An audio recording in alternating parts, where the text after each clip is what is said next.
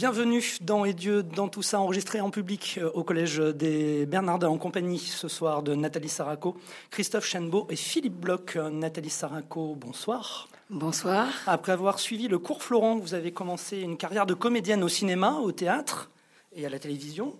Aujourd'hui, vous êtes réalisatrice, vous avez réalisé trois courts-métrages, Sentiment, Il était une fois trois petits points et Famille nombreuse. Votre premier long-métrage sorti en salle en juin 2014 s'intitule La menthe religieuse. C'est avec Mylène Jean Panoy et Marc Ruchman. Alors, La menthe religieuse, hein, pour faire le pitch, comme on dit, c'est l'histoire de Jézabel, une fille, dites-vous, qui vit en 3D, c'est-à-dire, je l'ai dit en français d'ailleurs, drogue, destruction et dégoût. Et euh, un jour, euh, Jézabel euh, rencontre un prêtre, c'est lors de l'enterrement de son père, et elle décide de séduire le prêtre pour le mettre dans son lit. Eh oui. On n'en dira pas plus. Christophe Chenbeau, bonsoir. Bonsoir. Après avoir dirigé des entreprises euh, et créé le média even.fr, vous vous consacrez aujourd'hui à des projets qui valorisent l'humain et la planète. Vous êtes l'auteur du livre Impliquez-vous sans une action solidaire et écolo pour un monde meilleur, préfacé par Pierre Rabhi aux éditions euh, Erol. Et dernièrement, Rien n'est éternel sauf les étincelles. C'est un livre de photos et de pensées qui rassemble un collectif de 40 bénévoles. On peut citer Yann Arthus euh, Bertrand. Ce livre est destiné à permettre le rachat de 100 hectares de terres ancestrales sacrées des Indiens Kogi, terre qui se trouve dans la Sierra Nevada de Colombie. Et donc, euh, pour information, un livre acheté est égal à 500 mètres carrés de terre Kogi préservée. Oui, un très beau projet euh, qui sort le 1er septembre et qu'on peut commander dès maintenant. L'objectif, c'est de se relier aux sagesses des peuples premiers. Philippe Bloch, bonsoir. Bonsoir. Vous êtes conférencier, investisseur et animateur de l'émission L'entreprise BFM. Vous avez cofondé Columbus Café et lancé le site internet communautaire de gestion de favoris Bookie.com. Vous êtes l'auteur des livres Opération Boomerang et de Ne me dites plus jamais bon courage aux éditions Ventana, sous-titré Lexique antidéprime à usage immédiat des Français. C'est vrai que les Français ont un peu besoin qu'on leur remonte le moral en ce moment, malheureusement. Alors justement, Philippe Bloch, vous dites, à défaut de pouvoir changer le monde, ce qui compte aujourd'hui est de modifier le regard que nous portons sur lui. Quel regard vous, Philippe Bloch, vous portez alors sur ah. le monde? Puisque vous dites qu'on ne peut pas le changer, mais qu'il faut changer son regard sur lui. Ah, moi, à titre personnel, un regard extrêmement optimiste euh, tout au long de ma vie, sur le monde, sur la France, sur ma vie, sur euh, euh, mes convictions. ce qui me désespère un petit peu, c'est de voir que la France, qui a autant de talent, autant de potentiel, euh, n'a plus envie de l'avenir en ce moment. Et c'est parce que ça, les, phrases qu'elle utilise tous les jours, c'est pour ça que j'ai appelé le bouquin Ne me dites plus jamais bon courage. Pour tout vous dire, euh, je l'ai rappelé dernièrement, il se trouve qu'il y a à peu près un an, un an et demi, j'étais dans un ascenseur à la Défense. Euh, je montais au 27e étage, on s'est arrêté sept fois. Et à chaque étage, ils se souhaitaient tous bon courage le matin. Et, et, je me suis dit, cette entreprise est un peu bizarre. Il se trouve que l'après-midi, je prenais un avion pour aller à, Marseille. J'étais assis au début, au premier rang de l'avion, et le, le steward ferme la porte du cockpit et souhaite bon courage au pilote. ah oui, ça, fait peur là. On se dit, il y a un pépin dans l'avion. Euh, je prends un taxi à Marseille, on me souhaite bon courage. Et j'ai réalisé à ce moment-là ce que peut-être j'avais pas réalisé avant, c'est que dans un pays comme la France, qui encore une fois, il fait tellement bon vivre quand même, faut peut-être pas l'oublier. Eh ben en France, on se souhaite bon courage, on se souhaite bonne journée, ce qui me semble être l'indication d'un mal de vivre contre lequel nous devons lutter. Donc alors, vous avez un regard pessimiste? Non, très optimiste. Mais j'essaie de convaincre les Français qui peuvent le devenir eux aussi. Les Français en ce moment sont pessimistes. Vous savez, tous les sondages à longueur de, colonnes, de journaux, d'émissions, de radio, de télé euh, nous prouvent ou nous disent, je ne sais pas si c'est vrai, que les Français sont les plus pessimistes au monde. Étonnamment d'ailleurs, non pas sur euh, euh, eux-mêmes, mais sur le pays. C'est étrange, les, les, Français sont pessimistes sur l'avenir de la France, mais à, titre personnel, ils sont assez optimistes. Donc ça, ça me rend optimiste et ça montre qu'il y a une énergie formidable qu'on n'utilise pas assez. On en parlera peut-être tout à l'heure. Merci euh, Philippe Bloch. Euh, Nathalie Saraco, euh, vous, quel regard vous portez sur notre monde? Vous avez un regard optimiste? Non, voilà, vu la. Non. Faites une grimace, hein, je le dis pour nos auditeurs. Donc je ne sais pas si ça veut dire que vous êtes optimiste sur notre monde. Quel regard vous portez, Nathalie Saraco? Moi, je suis optimiste sur le monde parce que, parce que je crois en Dieu. Voilà. Ah, sinon, si vous ne croyez pas en Dieu, vous ne seriez pas optimiste? Bah, Je me dis que c'est quand même très dur tout ce qu'on voit je dirais, elle est où la justice? Il est où l'amour? Euh, Regardez, on est soi-disant dans une époque de communication. Ah ben là, on communique déjà. voilà, non mais on communique, on a tous Internet, le téléphone, le machin, d'accord? Et on n'a jamais été autant enfermés dans, les prisons, dans la peur les uns des autres. Donc, euh, je veux dire, on devient froid, on devient, on devient peureux, on devient fermé euh, dans, une espèce de peur des uns des autres. Et, voilà. Et, qu'est-ce qui se passe? Il y a plein d'associations, il y a plein de choses, ça c'est super. Mais en même temps, quand on regarde dans la rue, euh, les gens crever et que, le trois quarts du temps on les, on les a en jambes, c'est une image. Mais euh, voilà, comment être optimiste quand on sait qu'il y a des, il y a, des avions qui partent en Thaïlande pour donner les petits enfants comme chair fraîche à des gens fortunés. Comment être optimiste quand euh, il suffit d'allumer la télévision? C'est vrai, on voit que des horreurs, mais je suis pas dans un prisme négatif. C'est simplement, c'est comme dans mon film, reconnaître la les religieuse. Voilà, reconnaître le mal, dire il est là, pas jouer la, la politique euh, de l'autruche, pour ensuite essayer de le combattre et de s'améliorer. Déjà, l'amélioration, elle passe par nous-mêmes, et ensuite, c'est comme la joie, et elle est communicative. Et l'espérance, donc en fait, quelque part, je vais vous dire un truc qui va peut-être vous bousculer, mais de toute façon, c'est bon, maintenant j'ai l'étiquette de la personne qui bouscule et je l'assume. Euh, si je croyais pas en Dieu, je serais vraiment, waouh, je serais un peu catastrophée de l'avenir du monde. Mais comme Dieu est le plus fort, qu'il est amour, je me dis, ça va. Le bien l'a emporté, et voilà, ça veut pas dire dormons, ça veut dire au contraire, mettons la main à la patte du cœur, mais on n'est pas tout seul et Dieu est avec nous. Voilà. Merci Nathalie. Merci Nathalie. Et, vous, euh, Christophe Chenbourg, euh, quel regard hein, euh, vous portez? Puisqu'on a entendu Philippe Bloch, Nathalie Saraco, de, deux points de vue. Il est, il, est, il est, temps de, de, rendre hommage avec un grand homme qui nous a quittés, qui est Nelson Mandela, qui disait que l'optimisme, justement, c'est d'avoir la tête pointée vers le soleil et les pieds en mouvement. et moi, je pense vraiment que aujourd'hui, la chose qui va nous changer, c'est l'action, c'est d'agir. Agir euh, rend heureux et euh, c'est ce que j'ai voulu euh, intégrer dans, dans, ce livre. Sans une action pour agir Exactement, sans une action positive, attention. et donc c'est un, un, vrai enjeu chez chacun de se dire que toutes nos petites actions est une vraie différence, qu'on peut chacun devenir des héros du quotidien. Et donc je pense que c'est comme ça qu'on n'aura plus ce regard négatif sur les choses et qu'on pourra euh, avancer. Euh, Mais disons, ce qui me concerne, c'est pas un regard négatif, c'est plus réaliste. C'est pas négatif. Moi, dans ma vie, euh, je veux dire, je, regarde toujours le verre à moitié plein plutôt qu'à moitié vide. Mais en même temps, c'est un mélange des deux. Je pense qu'il faut être conscient de ce qui se passe pour, pour éteindre un feu chez soi. Il faut être conscient, il faut reconnaître qu'il y a le feu dans la maison. Mais moi, je vais me dire, OK, il y a le feu, mais c'est sûr, je vais réussir à l'éteindre avec la grâce de Dieu. Donc c'est pas genre euh, effectivement l'action et, dans l'espérance, dans le positif, parce que sinon, sinon à, part critiquer, à quoi on sert alors? Évidemment. Et il n'y a pas de petites choses. C'est comme euh, avec Dieu, il n'y a pas de petites choses. Saint Thérèse le disait. Il n'y a pas les héros. C'est pas ceux qui déplacent nécessairement des montagnes.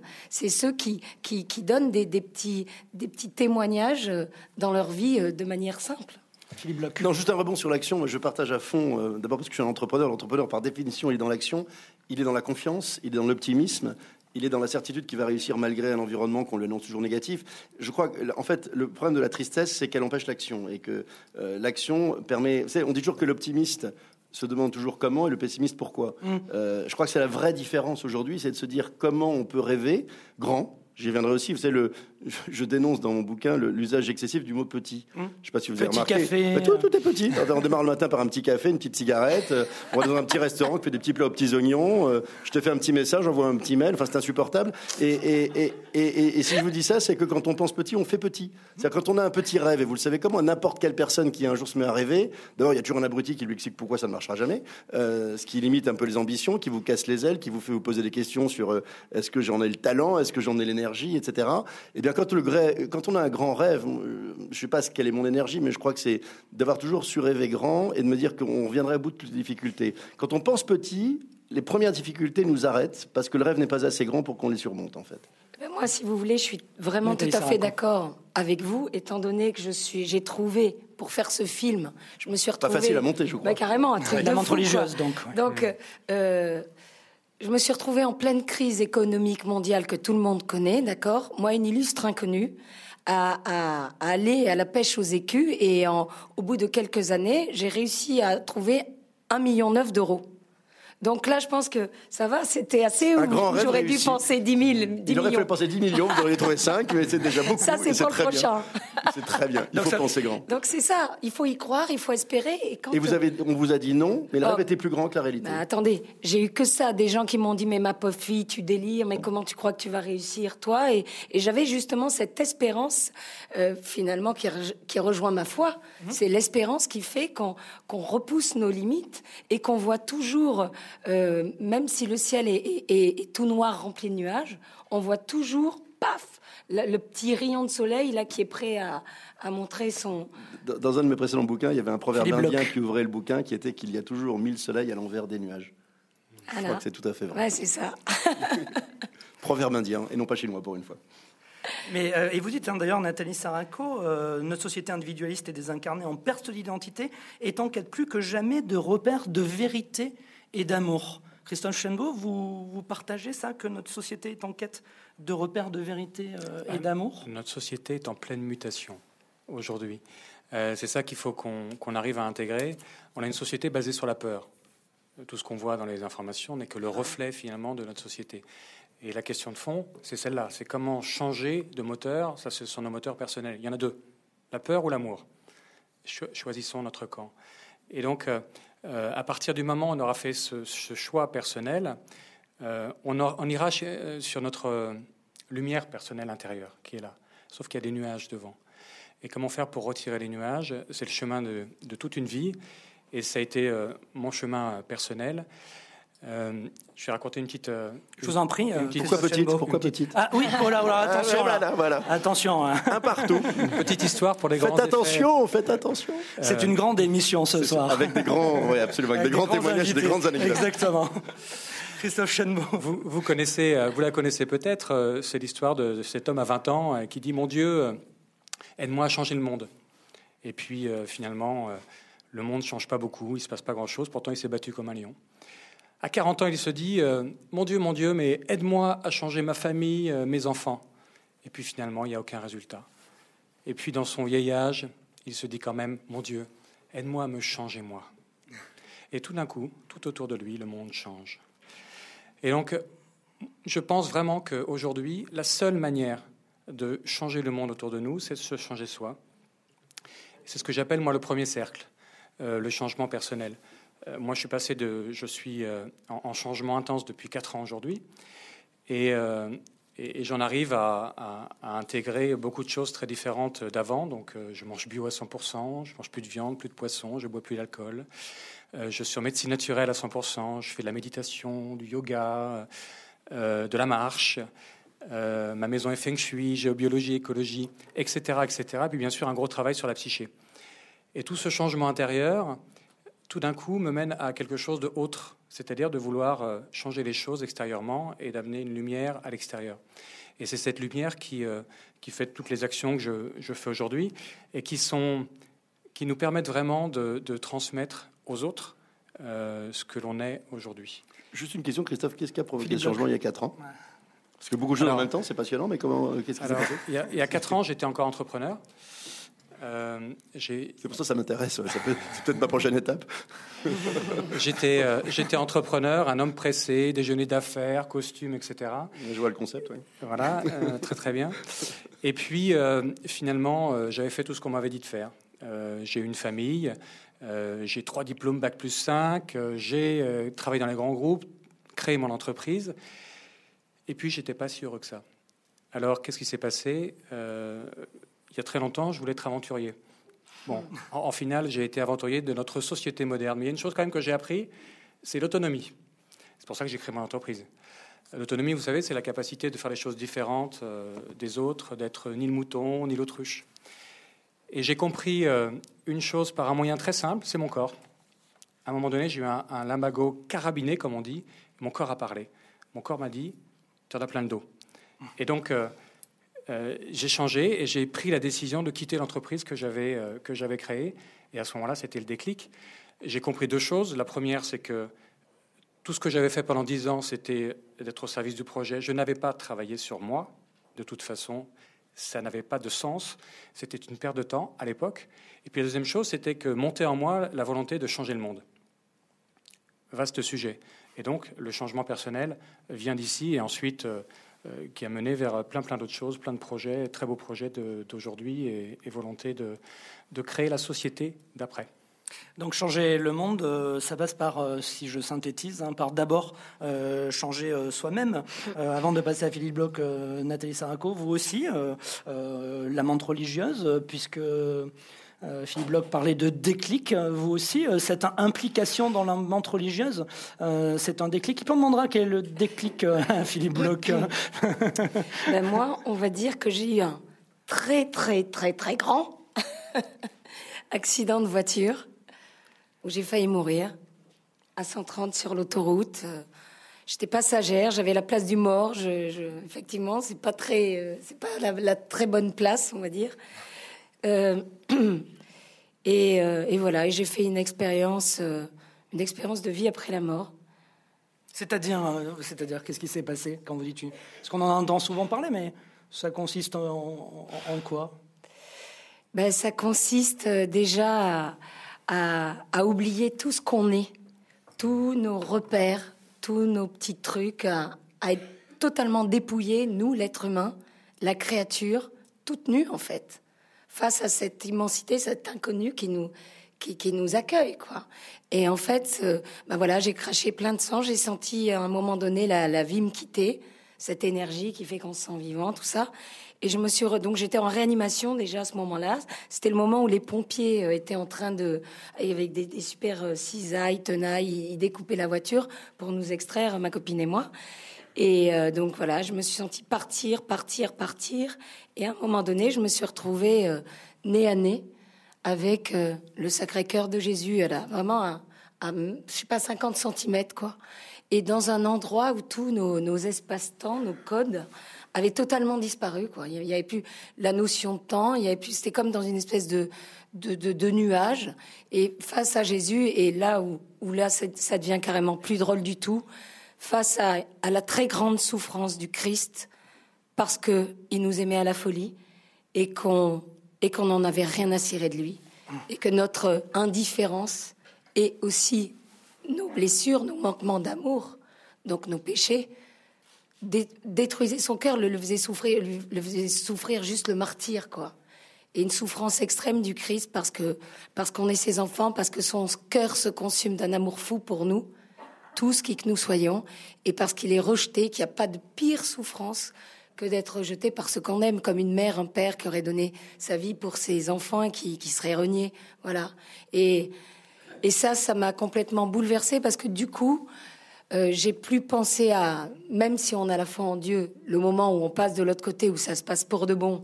Je veux dire, on, ne fait pas les mariolos, clairement. Ça veut dire que vous avez douté euh, au, moment où... Non, non, j'étais convaincue déjà. Euh, j'avais la grâce de la foi depuis toute petite. Mhm. Mais la grâce de la foi, c'est un cheminement. C'est comme l'amour. Celui qui dit j'aime et qui reste statique et qui ne bouge plus, qui n'est plus en mouvement. D'ailleurs, dès que l'être humain arrête d'être en mouvement, il meurt quelque part. Et donc, euh, donc euh, ça m'a. Euh, enfin voilà quoi, je m'attendais, je m'attendais à, ce qu'il y ait quelque chose de l'autre côté, ou à voir le Seigneur, bien sûr, c'était ma foi en tant que chrétienne, mais mais je m'attendais pas à le voir pleurer et souffrir le martyr comme ça, à cause de notre froideur, de notre indifférence et de nos péchés. Et donc, ça m'a fait un tel déclic qu'effectivement, j'ai plus pensé à moi, ma petite peur, mes machins, les gens que je quittais. Parce qu'un accident de la route, quand on n'est pas malade, quand on n'est pas, enfin, on n'est pas préparé. Je sortais en plus d'une réunion de travail. Mmh. J'étais en Pour un film. Ouais. Dans notre film, en fait. Dans notre film, mmh. hein, avec le producteur d'Almodovar, David Lynch, euh, truc de fou. Et, et, et donc, c'est en plus, c'était un jour curieusement, où je me sentais un peu forte, soi-disant. Il y a des jours où on se dit, ça y est, c'est bon. J'ai décroché, j'y arrive. Ça y est, je m'en sors enfin, j'ai l'agnac, tout me sourit, et puis paf Je vais te dire, cette fragilité de la vie, il faut en prendre conscience, non pas pour être dans le prisme de la peur, un truc mortifère, pas du tout ça, mais dans le prisme d'une urgence positive, positive, sachant que la vie est un cadeau, que on se rend pas compte, mais on vit par exemple la santé comme un dû alors que c'est une grâce. Et là, pas la peine d'être croyant pour le savoir. Et, du coup, ben, du coup, je vis dans, cette urgence maintenant en me recentrant sur finalement l'essentiel. C'est quoi ce, ce à quoi j'aspire le plus dans la vie, ce que j'aime le plus, les buts que je voudrais atteindre. Et pour moi, c'est clair, c'est Dieu, c'est l'amour, c'est l'amour de Dieu et c'est l'amour avec les autres, en fait. Et pour moi, ce film est un, est un moyen, point barre. Et du coup, avec cette rencontre, donc j'ai dit comme un crédit au Christ, donc euh, vraiment là, bon, je sais que tout le monde me prend pour une folle, enfin beaucoup, mais, je l'assume aussi. je suis rodée. Je suis dans le cadre du témoignage et on peut pas dire de bêtises dans le cadre du témoignage. C'est pas notre petite image. On doit être sincère, sinon autant partir et basta. Et, et donc j'ai dit Seigneur, quel dommage de rendre là maintenant que je sais ça. Je voudrais pouvoir revenir sur terre pour te consoler, pour euh, dans, dans, d'après la nature qui est la mienne, donc je les collectionne toutes. Je suis italienne, marseillaise, bélier, femme, artiste, donc vous imaginez, passionnée quoi. et, donc voilà, je voudrais revenir pour consoler ton Sacré-Cœur, pour te dire que tu es le plus beau, que je t'aime et tout, et témoigner, témoigner de ton amour fou pour nous tous qui que nous soyons. Et ça, et j'ai plus voulu faire l'autre film, et je, et je, me suis lancée sur la menthe religieuse, et avec une espérance et un positif à fond, parce que tout le monde me disait, tu n'y arriveras pas. Ça marchera pas, c'est Mais oui, j'avais dit dans le livre, bien sûr, de, de, de Philippe Bloch, ça ne marchera pas. Mais que ça, quoi, que ça, et presque les gens, presque, je veux dire, énervés contre moi quelque part mon optimisme, mon espérance contre toute attaque, contre tout, je me laissais pas, je me laissais pas déstabiliser. Et maintenant, ces mêmes personnes viennent et, en plus, certains, c'était des amis. En plus, c'était pas que des gens genre hostiles. C'est en plus des gens sincères dans leur démarche qui croyaient m'aider en me disant finalement que j'y arriverais pas. Et ils sont les premiers, ils en reviennent pas. Et maintenant, tout, tout le monde veut faire comme moi. Vous pensez, vous aussi, euh, Philippe Bloch, que, ça manque de repères euh, et d'amour euh, Je partage à fond ce que dit Christophe sur le manque de repères d'une manière générale dans le monde. Et d'amour, hein, j'ai dit. D'amour. c'est, d'ailleurs, c'est Nathalie Saraco D'amour, je suis moins certain. Je pense que. moi, il y, a toujours un grand décalage entre le comportement individuel des, des gens et leur comportement collectif. Euh, je trouve qu'à titre, il y, a, il y a 25 ans, j'ai écrit mon premier bouquin qui s'appelait Service compris, qui a été un succès énorme parce que j'entrais des États-Unis, j'avais passé deux ans et j'étais frappé par l'absence de gentillesse des Français. On aime, on n'aime pas les Américains, il se trouve qu'ils sont naturellement gentils entre eux. Et, j'ai écrit ce bouquin en essayant de rendre les Français souriants et serviables. Je reconnais que le, le projet n'est pas totalement abouti aujourd'hui, mais, mais, mais je, je, toujours crois qu'on peut changer les gens parce que fondamentalement, quand on arrive à faire des choses avec les gens, quand on leur donner des projets d'énergie, quand on leur donne de la passion, quand on les respecte, on fait des trucs formidables, y compris dans l'entreprise. Vous me demandez quel a été le déclic. Je réfléchissais en même temps que euh, j'écoutais. J'allais y revenir. Sur le je, je, voudrais juste vous dire une chose par rapport à la gentillesse. Ouais, mais la, gentillesse, c'est une forme d'amour, c'est une manifestation d'amour. Sourire à quelqu'un, si c'est comme un robot, L'autre en face de, de, nous, il va, ça va pas le toucher. dans la vie professionnelle, on n'est pas très gentil en France. ça manque de gentillesse. Ça manque de gentillesse. je vous assure que c'est vrai. Donc ça manque d'amour. Sans doute, probablement. C'est ça le truc. Probablement. Pourquoi vous voulez pas dire le mot amour, Philippe Bloch? Parce que vous parlez de gentillesse d'ailleurs dans votre. Il a peur parce que j'en ai marre. Comme moi. Parce que j'en ai marre qu'en France on considère la gentillesse comme une crétinerie de. de, de, de, vous savez, le bouquin de. J'adore. On a tous vu le, le Père Noël est une ordure. Il faut se rappeler Thierry Lhermitte qui dit j'aime pas dire du mal des gens Thérèse, mais c'est vrai qu'il est gentil. Je suis désolé de vous dire qu'en France, être gentil c'est être un peu neuneux. Euh, moi, je considère que c'est une qualité formidable. Bah et que parce que c'est de l'amour, la gentillesse. C'est de l'amour. Parce qu'une une société qu'avec des repères, ça ferait de nous des petits robots ou des locomotives, alors feu vert, feu rouge. sans, sans l'amour, on n'a pas lieu d'être. C'est l'essence de la vie. Il est évident qu'aujourd'hui, on traverse une période on n'arrête pas de dire que c'est une crise, tout le monde dit aujourd'hui non, ce n'est plus une crise, c'est une mutation profonde d'un monde à un autre la crise, c'est qu'on revient à l'état d'avant. Il n'y aura pas de retour à l'état d'avant, euh, que ce soit au plan économique, au plan sociétal, au plan psychologique des gens, au plan des technologies, au plan de l'évolution du monde. Les émergents ont émergé. La France est devenue une grande puissance, une puissance moyenne. Elle a été un pays plutôt très puissant. Le français a beaucoup à perdre dans cette mutation. Donc il se réfugie dans une forme de nostalgie, de non-envie de l'avenir, de non-capacité à combattre et d'utiliser ses vrais talents. Donc moi, c'est un peu contre ça que je vais me battre aussi, c'est de dire aux gens, tout est possible. L'exemple de Nathalie est merveilleux, de se dire que euh, tout d'un coup, il y a un choc, etc., et que l'on prend la vie à bras le corps et qu'on va démontrer qu'on a raison. C'est un truc formidable vous me donnez juste le relais. Ce qui est intéressant, c'est que Christophe disait, enfin, j'aurais pu à la Christophe fois, Chenbeau, ouais. Ouais, j'aurais pu, Christophe, euh, j'aurais pu devenir aventurier parce que j'ai eu une sciatique pendant deux ans, moi, mais ça ne m'a pas, euh, ça ne m'a pas euh, détourné de mon esprit d'entrepreneur. Et j'ai eu plusieurs accidents de scooter, mais ça m'a pas fait de révélation particulière religieuse. Vous êtes un gros poisson. Voilà, mais, mais, mais, mais en revanche, il y a un truc qui m'est arrivé et que je peux vous raconter en 10 secondes, c'est qu'il se trouve que j'ai créé une entreprise, vous l'avez rappelé, que j'ai développée pendant 10 ans, qui s'appelle Columbus, Columbus Café. Café, Ils sont des cafés euh, sociaux, on pourrait dire Non, non, non, c'était non, c'était non pas social. Non, non, pas social au sens, mais au sens où les gens se retrouvent. non, c'était c'était un, un- un concept où on voulait que les gens passent un bon moment. D'accord. Euh, on s'était dit, en fait, moi, mon ambition, c'était pas de servir du café, mais de faire passer chaque jour à chacun de nos clients les 15 meilleures minutes de leur journée. Il se trouve que j'ai conçu cette entreprise pendant 10 ans et je m'en suis fait virer au bout de 10 ans. Euh, Parce que vous étiez trop gentil, c'est ça, Philippe Bloch non, non, ah, non, non, ah, donc euh, pas assez gentil. Je suis un vrai gentil, mais qui sait être dur. En l'occurrence, je me suis fait doubler par des actionnaires qui ont pris le pouvoir et par un associé qui m'a trahi.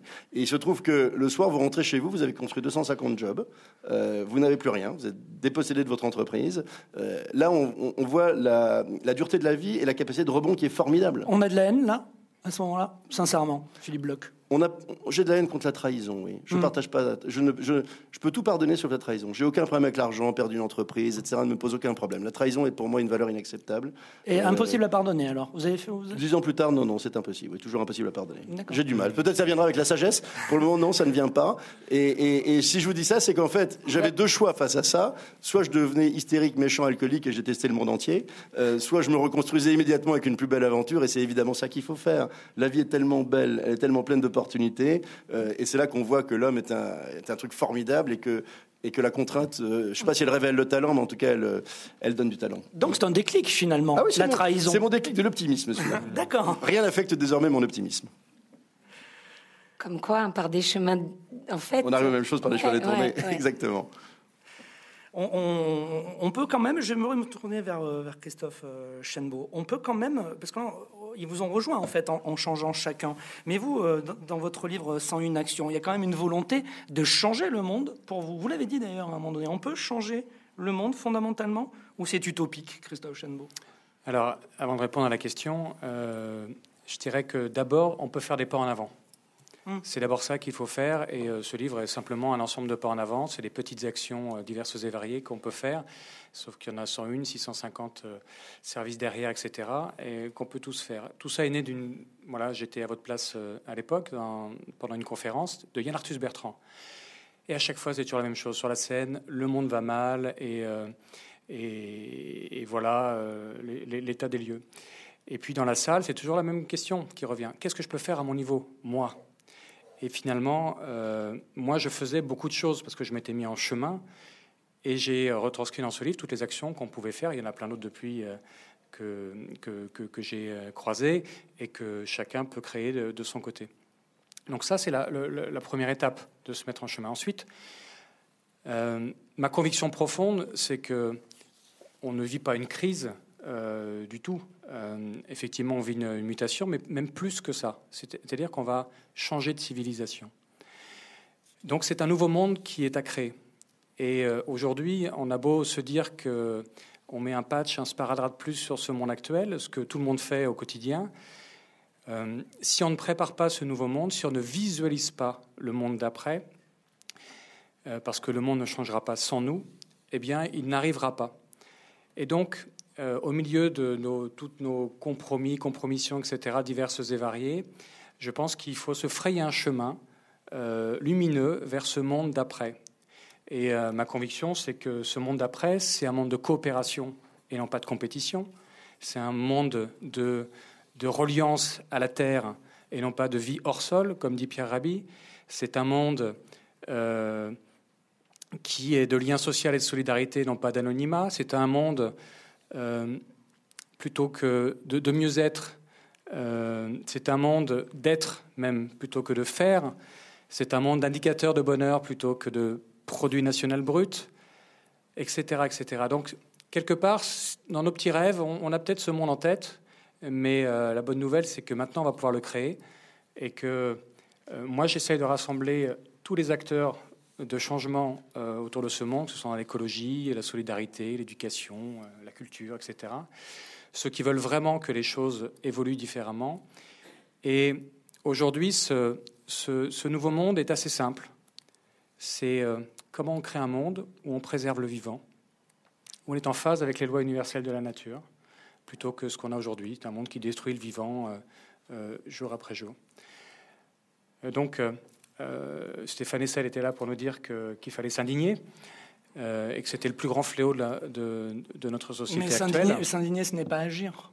Ben, c'est passif, s'indigner. C'est le début de l'histoire. Hum. Et après, il y a tout le reste à faire. C'est-à-dire au quotidien, se retrousser les manches et se dire, voilà, maintenant, arrêtons de dire, euh, c'est dans les mains des organisations, c'est dans les mains du politique, c'est dans les mains de mon voisin, et de dire, euh, ben, moi, qu'est-ce que je peux faire à mon niveau? Il y a beaucoup, beaucoup, beaucoup d'actions. Christophe, euh, très importantes. Vous dites que c'est le, début, l'indignation, le début du processus, mais pourquoi est-ce qu'on s'arrête si tôt dans le processus? Hmm. L'humain. L'humain. C'est-à-dire l'humain. Ça, pour s'aligner, on s'aligne beaucoup. Mais pourquoi est-ce qu'on ne va pas plus loin dans le... Si le processus est engagé, vous avez raison, si c'est le début. Hmm. C'est ça qui m'inquiète, c'est qu'on s'aligne beaucoup. Voilà. On, s'agite alors, vous voulez dire Non, on s'indigne, mais on agit peu par rapport à tout ce que vous dites. Chacun peut faire quelque chose. Ah, J'avais compris, on agit, pardon. On s'indigne, mais on n'agit pas Mais on agit très peu. Et on s'arrête sur le chemin de l'indignation, je trouve beaucoup trop. Mais, tout est dans le, le, bon dosage, en fait. S'indigner pour ensuite réagir. Oui. Action, réaction, pas juste être là. Euh, Idéalement, oui. C'est ça le truc. Mais justement. Euh, euh, non, je vous dis ça, regardez. Euh, Essel, il fait un million d'exemplaires avec son, avec son bouquin. Avec le bouquin Impliquez-vous, vous en faites quelques milliers d'exemplaires. Et moi aussi. c'est quand même étrange que. Parce que le livre d'Essel est très petit. On vend plus en s'indignant qu'en encourageant à l'action. C'est un sujet, enfin, c'est une question que je nous pose. Oui, ben moi, vous savez, dans le cinéma, j'ai entendu dire, par rapport à mon scénario, que les bons sentiments font pas les bons films. Et qu'en fait, il faut écrire des trucs négatifs, et ça, c'est vendeur. Ben, c'est pour ça que dans les médias, globalement, on a du mal à voir des solutions positives. Il y en a partout, sur toute la planète, des solutions positives. Et ça fait euh, des années, euh, à l'époque, euh, un, grand rédacteur en chef d'un grand journal papier que je ne citerai pas, où une personne était venue le voir en disant il faut absolument mettre des solutions positives dans notre journal. Et il disait non, non, les bonnes nouvelles, ça ne fait pas vendre. Donc, on en est là aujourd'hui. Et les bonnes nouvelles, chacun on peut les transmettre à son voisin, qui va les transmettre à quelqu'un d'autre, qui va les transmettre à quelqu'un d'autre. Et c'est ça qui est, important. J'ai cité Nelson mm. Mandela, je peux continuer ma petite liste avec, euh, avec le Dalai Lama. Dalai Lama disait, si vous pensez que vous êtes trop petit pour changer les choses, essayez donc de dormir avec un moustique. Vous verrez lequel des deux euh, empêchera l'autre de dormir. Mais en fait, moi je crois que ce changement, il doit être, euh, il doit être au-delà de notre volonté même. Il doit être euh, mais là, il a une vision. Dans, en nous complètement une, évidence, quoi, une vérité. Vous avez parlé d'essentiel. Voilà, c'est ça. L'essence du ciel. Voilà, c'est ça. C'est complètement ça. Si c'est juste, voilà, je, je m'applique à faire telle et telle chose, on fera les, choses, mais, mais pas, pas avec la, la dimension qu'on pourrait le faire si on les faisait avec le cœur et, et en étant abandonné aux éléments, aux choses. Oui, parce que le, le monde que vous vous donniez tout à l'heure, euh, c'est un monde euh, idéal de liens sociaux, d'équité. Euh. Mais là, il n'y a pas que, que vous qui. Que, il faut que tout le monde. C'est pas forcément un monde volonté pour tout le monde, hein, attention. Ah bon? Ah tiens. C'est à chacun de, de, mettre derrière et vous croyez qu'il y a une... souhaite. Et vous croyez qu'il y a un déclic, puisqu'on parlait de déclic au, Le, au, le seul déclic, c'est de changer de lunettes. On en parlait mmh. tout à l'heure au tout début de l'intervention. Il faut changer de lunettes. Bon, changer les miennes. Mais euh, il n'y a que ça. Euh, si aujourd'hui vous voyez quelque chose de négatif, euh, changez de vision du monde et vous verrez que ce, même événement n'aura plus la même teneur. Après, euh, l'enjeu, c'est de comprendre l'intelligence de la vie. L'intelligence de la vie est très intéressante à observer. Qu'est-ce qui se passe? Si aujourd'hui, vous le faites avec cerveau gauche, donc le cerveau mental, qu'est-ce qui se passe? Vous êtes l'ingénieur de service et vous allez vous donner euh, une vision et aller mettre toutes les étapes, les unes après les autres. Qu'est-ce que vous faites à ce moment-là? Vous figez totalement la vie. Vous rigidifiez ce qui pourrait vous arriver. Et, si on fait en sens inverse, c'est-à-dire on a une grande vision de là où on veut aller, mais après on laisse la vie jour après jour nous mener sur le chemin par des, par des biais dont on n'a même pas idée.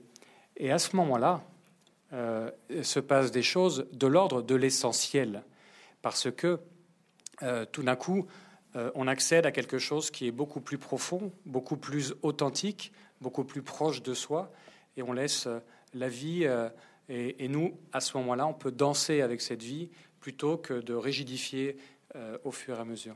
Et donc ça, si on apprend ça, on appelle ça le lâcher-prise très souvent en mode psychologique, Si on apprend ça au quotidien, notre vie change, tout en changeant nos lunettes, nos lunettes par ailleurs. Et donc, c'est simplement des petites choses à, changer. Mais se changer, c'est important. Euh, euh, c'est simple, hein, se changer. C'est commencer déjà. Quand on a commencé, c'est 50% du chemin effectué. Et après, c'est plus compliqué parce qu'il faut se déconstruire. Il faut, être à l'écoute pour changer. C'est une écoute. De qui? Ah. De soi d'abord. Oui, mais soi. Euh, moi, je vais dire de, de, soi, mais de la partie divine en tant que. Excusez-moi, je suis profondément croyante, donc je, je, fais pire que l'inspecteur Colombo qui parle de sa femme tout le temps. Hein, moi, c'est de Dieu. Je reviens toujours un peu à lui. Excusez-moi, monsieur. mais euh, oui, à l'écoute. Mais ce que je vais écouter, je vais essayer, j'espère, et je prie pour ça, pour avoir le discernement, pour écouter le bon côté de ma personnalité qu'on croit en Dieu ou pas, on, est tous un mélange de, lumière et d'obscurité, on est tous d'accord, ok? Et, donc c'est d'essayer de, il faut, je veux dire, c'est physique finalement. Le vrai changement, comme la vraie rencontre, elle n'est pas du tout intellectuelle. Elle est physique, elle est dans l'abandon, j'allais dire sensuelle dans le vrai sens du terme, les sens, tout, tout l'être, le sang, le cœur, les cheveux, tout.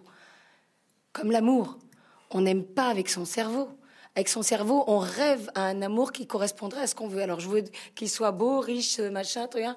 Et puis d'un coup, paf, on rencontre un mec ou une femme qui est le contraire de ça. Et c'est cette personne qu'on aime. À savoir pourquoi. Donc, c'est merveilleux. C'est de laisser, laisser la place, finalement, à une espèce de, de chose qui nous dépasse et à laquelle on est connecté. La vie, Dieu, tout ça, quoi. Et c'est génial. Et ça fait de nous des espèces d'aventuriers. On est tous des aventuriers, des Indiana Jones potentiels, des humains, quelle que soit notre vie. À partir du moment où on a la capacité déjà d'aimer, c'est un truc de fou. Et aimer, c'est pas juste aimer un homme, une femme, c'est aimer, comme disait euh, Philippe, hein Philippe Bloch, oui. Donc euh, Philippe, voilà, euh, c'est c'est ça quoi, les sourires, les autres, et il n'y a pas de petites choses en amour tout est important, tout est sacré. Et moi, je pense que si on va vers un, véritable changement qui, qui pourrait durer dans le temps vraiment installé, c'est parce que nous, on changera effectivement, mais profondément et dans les bonnes raisons et, et dans une espèce de vérité et de lumière. Sinon, ça marchera pas. Il y aura encore toujours quelqu'un qui voudra prendre le pouvoir. Il y aura toujours celui qui fera sa petite trahison. C'est un changement complet de l'être humain, corps et âme en fait. C'est de sortir de l'ego. C'était sortir de l'ego, de son ego. Exactement. Mais vous vous rejoignez, euh, Philippe Bloch Je vous vois écouter Christophe Chenbeau et, et Nathalie Saraco. Tout avec beaucoup d'intérêt et, de respect. Euh, il y a une dimension, j'aimerais ajouter une dimension qu'on n'a pas évoquée, qui me semble moi aussi importante que à la fois l'amour, le travail sur soi. Là où Christophe a raison aussi, c'est que la vie d'aujourd'hui fait qu'on bosse sans doute trop peu sur soi. On ne prend pas assez le temps de cette chance que vous avez eu à un moment de faire un break et de changer de vie. À un moment, je crois que peut-être ne le fait-on pas assez les uns les autres. Ce qui me frappe beaucoup, c'est qu'il y a un thème qui est la confiance. Euh, qui est une des dimensions qui. On a parlé d'espérance tout à l'heure. Oui, moi je hein, parle de la confiance parce que je crois que c'est. Je ne suis pas du tout un sociologue et, et que je suis assez intuitif en général en écoutant les gens, en regardant un peu les différentes sociétés. C'est vrai que la société française est marquée par euh, le plus grand niveau de méfiance et de défiance de la plupart des pays occidentaux ou développés, entre guillemets, si tant est que ce terme existe. Et il y a d'ailleurs un sondage qui me traumatise chaque année, qui sort en janvier, chaque année, euh, début janvier. Dans 30 pays, on pose la question à 5000 personnes et plusieurs questions, dont une qui est est-ce qu'en général, dans la vie, vous faites confiance aux autres ou est-ce que vous pensez qu'il vaut mieux se méfier de tout le monde? Euh, Je ne sais pas ce qu'en penseraient nos auditeurs, mais sachez que 80% des Français répondent chaque année je me méfie de tout le monde. Ce qui est un énorme sujet parce qu'on s'aperçoit, et beaucoup, beaucoup de, témoignages du monde entier sont en train de le regarder et de l'observer, c'est que les pays où on a naturellement confiance les uns dans les autres réussissent mieux que les autres. Économiquement, sociologiquement, culturellement, ils sont plus respectueux, plus tolérants, il y a moins de violence, etc. Et c'est vrai qu'on voit bien que le lien de confiance est rompu entre tous les niveaux de la société entre le citoyen et le politique, entre certains salariés et leurs patrons, entre, euh, les, avec les médias. On évoquait le, pouvoir des médias, Nextfast, parce qu'ils ne donnent que des mauvaises nouvelles. Je ne sais pas comment restaurer ce, sujet de la confiance. Ce dont je suis convaincu, c'est que euh, la confiance peut restaurer euh, le respect, peut restaurer un certain nombre de choses, et que là-dessus, on a un vrai sujet. En France, on a du mal à y aller. Et là aussi, j'ai pas la réponse. Hein. C'est juste un élément d'analyse que je livre à vos réflexions les uns les autres. Est-ce que vous savez comment, comment amener la, confiance dans notre société? Dites-moi. Non, il vous pose la question. En amenant, la confiance en soi. Vous savez comment amener l'harmonie dans la société? En amenant l'harmonie en soi. Vous savez comment amener la paix dans la société? En à la paix en soi. Justement, est-ce qu'on n'est pas tous tournés un peu tous euh, Ce que vous disiez, on, euh, Philippe Bloch, euh, il faut qu'on prenne du temps pour soi. Mais moi, j'ai j'ai l'impression qu'on prend beaucoup de temps pour soi et peut-être pas Alors, assez pour les autres, justement. Je, enfin, je sais pas. J'ai l'impression qu'on est tous tournés vers, vers nous-mêmes. Euh, Je, je- je vois le- la grande tendance, c'est c'est je me prends en photo moi-même. En plus, on donne un terme c'est pas anglais. forcément euh, un signe. euh, Non, mais justement, c'est une société pas. qui progresse. bah, de Mais justement, c'est bien pour ça que je vous prends cet exemple. C'est- c'est- enfin, je- allez-y, je sais pas, Nathalie, allez-y, je vous en prie. Non, mais parce que c'est intéressant ce que vous dites en même temps. Mais je prends du temps pour moi, mais pas pour le bien de moi. Ni pour ça réfléchir, rien à voir. ni pour réfléchir sur Je, euh, je me- ouais, c'est ça. mes je- envies, mes convictions, euh, ce que je fais mal, ce que je pourrais faire mieux. Je crois qu'on le fait pas assez. En tout cas, moi, je sais que je ne le fais pas assez. Ça m'intéresse. et Ce débat est intéressant pour ça. Ça nous permet de réfléchir Et- aussi grâce à. et- Et et- grâce à pourtant, il n'y a, il il jamais eu autant de formations sur le développement personnel, de livres vendus sur le développement personnel. Est-ce qu'on se c'est- regarde pas oui, trop mais- le nombril Mais, justement mais ça veut dire qu'il y a un problème, dire qu'il y a un justement. besoin, c'est sûr. Ah, il y a un besoin. Oui, mais mais- est-ce qu'on ne devrait pas plutôt regarder vers l'autre? Re- regarde, aujourd'hui, on est dans une époque où moi, j'en reviens pas. Moi qui suis dans le cinéma, des grands acteurs, euh, je sais pas, Romy Schneider, euh, Jouvet, euh, ils avaient à peine un impresario, ils étaient accessibles et ils étaient humains, ils étaient autonomes. Maintenant, les comédiens, la nouvelle génération, il leur faut presque un coach pour se gratter le nez, pour dire comment faire. Qu'est-ce que ça veut dire on, y a- on- on casse la personnalité, on cherche, il faut correspondre à un moule, à une façon de communiquer, à une façon de... C'est C'est-à-dire terrifiant. qu'à l'époque de Louis Jeune, Elle il y avait un peu moins de puissance des médias, et c'est évident, et qu'aujourd'hui, les, les médias sont tellement puissants, que l'image est tellement puissante. Non mais tout le monde, Euh, le coach. secret d'un film, c'est l'image, vous le savez bien, il faut du bouche à oreille, il faut du Mais- buzz, il faut de la communication. Mais- mais elle- elle- on est dans un monde où malheureusement ces la choses-là euh, sont importantes, en tout cas économiquement. Après, est-ce que c'est bien mal Je ne sais pas. La spontanéité, l'être humain, le, le cœur, tout ce qui est intéressant, mais ça passe complètement à l'as. C'est ça qui est terrible. Ouais, et, puis après ça, il y a Ah. des succès formidables. Ce film, euh, Qu'est-ce que j'ai fait au bon Dieu Euh, C'est intéressant. Je sais pas ce qu'il faut en penser, je ne l'ai pas vu, mais c'est intéressant de voir que des films qui, euh, qui derrière essaient de surfer sur des, de la générosité, sur de la tolérance, etc., fonctionnent. Parce qu'à un moment, ça rencontre son public. Oui, mais ça, c'est- ça n'a rien à voir avec ce que je disais. Ça, c'est autre chose. J'ai pas compris. Alors, expliquez-moi. je suis un peu basico-basique comme garçon, alors expliquez-moi. Non, non. Mais, mais par contre aussi, quand vous disiez, euh, James, que on est dans une société où on prend beaucoup de temps pour soi. C'est vrai. Ce truc, par exemple, Facebook. Moi, j'en reviens pas. Facebook, les gens, ils, sont, ils vont n'importe où. Ils vont, ils vont aux toilettes. Ça y est, je suis allé aux toilettes.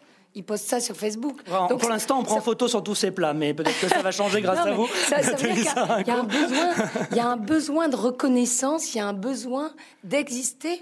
Moi Mais, mais, mais en fait, dans, dans la pacotille, dans le superficiel. Et quand vous disiez, on est dans une époque où on prend du, du temps pour soi. Non, on est dans une époque, malheureusement, où on pense, pardon, à sa À gueule. soi, oui, plutôt, oui. Oui, oui, Ok je suis d'accord. mais on ne prend pas le bon temps pour soi. Le bon temps pour soi, ça voudrait dire déjà prendre le temps de s'arrêter et de regarder, comme disent les Asiates, couler la, la rivière. voilà. C'est pour ça que je rejoins Philippe Bloch quand il dit l'occasion est unique de refuser la médiocrité. Pour vous, vous rejoignez Nathalie Sarinco et Christophe Chenbeau, mais euh, c'est le bon moment en fait. C'est ce que vous dites dans votre, dans votre livre. C'est l'occasion unique. C'est toujours le bon moment de se remettre en cause, mais je crois que le monde dans lequel on vit nous y oblige complètement. Je crois que Christophe a complètement raison sur son analyse de tout ce qu'on est en train de, de gâcher, euh, de ne plus vivre de manière correcte, etc. Euh, moi, je- si je fais un parallèle avec le monde de l'entreprise, qui est celui que je connais le mieux, je suis frappé de voir que très souvent les gens s'arrêtent en disant oui, je veux bien moi, mais mon patron est un abruti, on m'a filé des bras cassés, j'y arriverai jamais, etc. Ou j'ai pas le temps. Je pas, oui, bon, ça on le dit pas, parce que de toute façon on a le temps en France là-dessus, ça y a pas de souci. Non, non, ça, euh, 35 heures, on a le temps. Non, non, c'est pas le sujet. C'est davantage qu'effectivement, euh, on a toujours tendance à penser qu'au-dessus, à côté de nous, ça ne se fera pas, donc on ne fait pas. Et on voit bien que si on veut faire changer des choses dans une entreprise, c'est pas parce qu'on n'en est pas le président qu'on ne peut rien faire changer, et que c'est par euh, par petites doses autour de soi qu'on peut faire changer des choses dans l'entreprise. Mais c'est vrai aussi dans la vie, dans sa famille, dans ses amis, dans son comportement. Je rejoins complètement le côté, bah, c'est le Dalai Lama hein, qu'il faut faire changer exactement tout ce sur quoi on a du pouvoir. La volonté, c'est de faire changer ce sur quoi on a du pouvoir, en fait. Parce qu'on peut tous désirer des trucs inacceptables, inaccessibles, etc. Mais quand on commence à s'attaquer à ce sur quoi on a du pouvoir, on commence à avoir confiance dans sa capacité à faire, à faire changer, et petit à petit à convaincre les autres. Parce que on peut convaincre les autres un par un, mais c'est un par un et c'est long. Il faut reconnaître que les mutations euh, du monde sont plus rapides que notre capacité à changer one by one, en fait, un par un. On part. Christophe Exactement. Chenbeau. Vous parliez de confiance tout à l'heure, euh, et moi je parlais de, de- du monde d'après.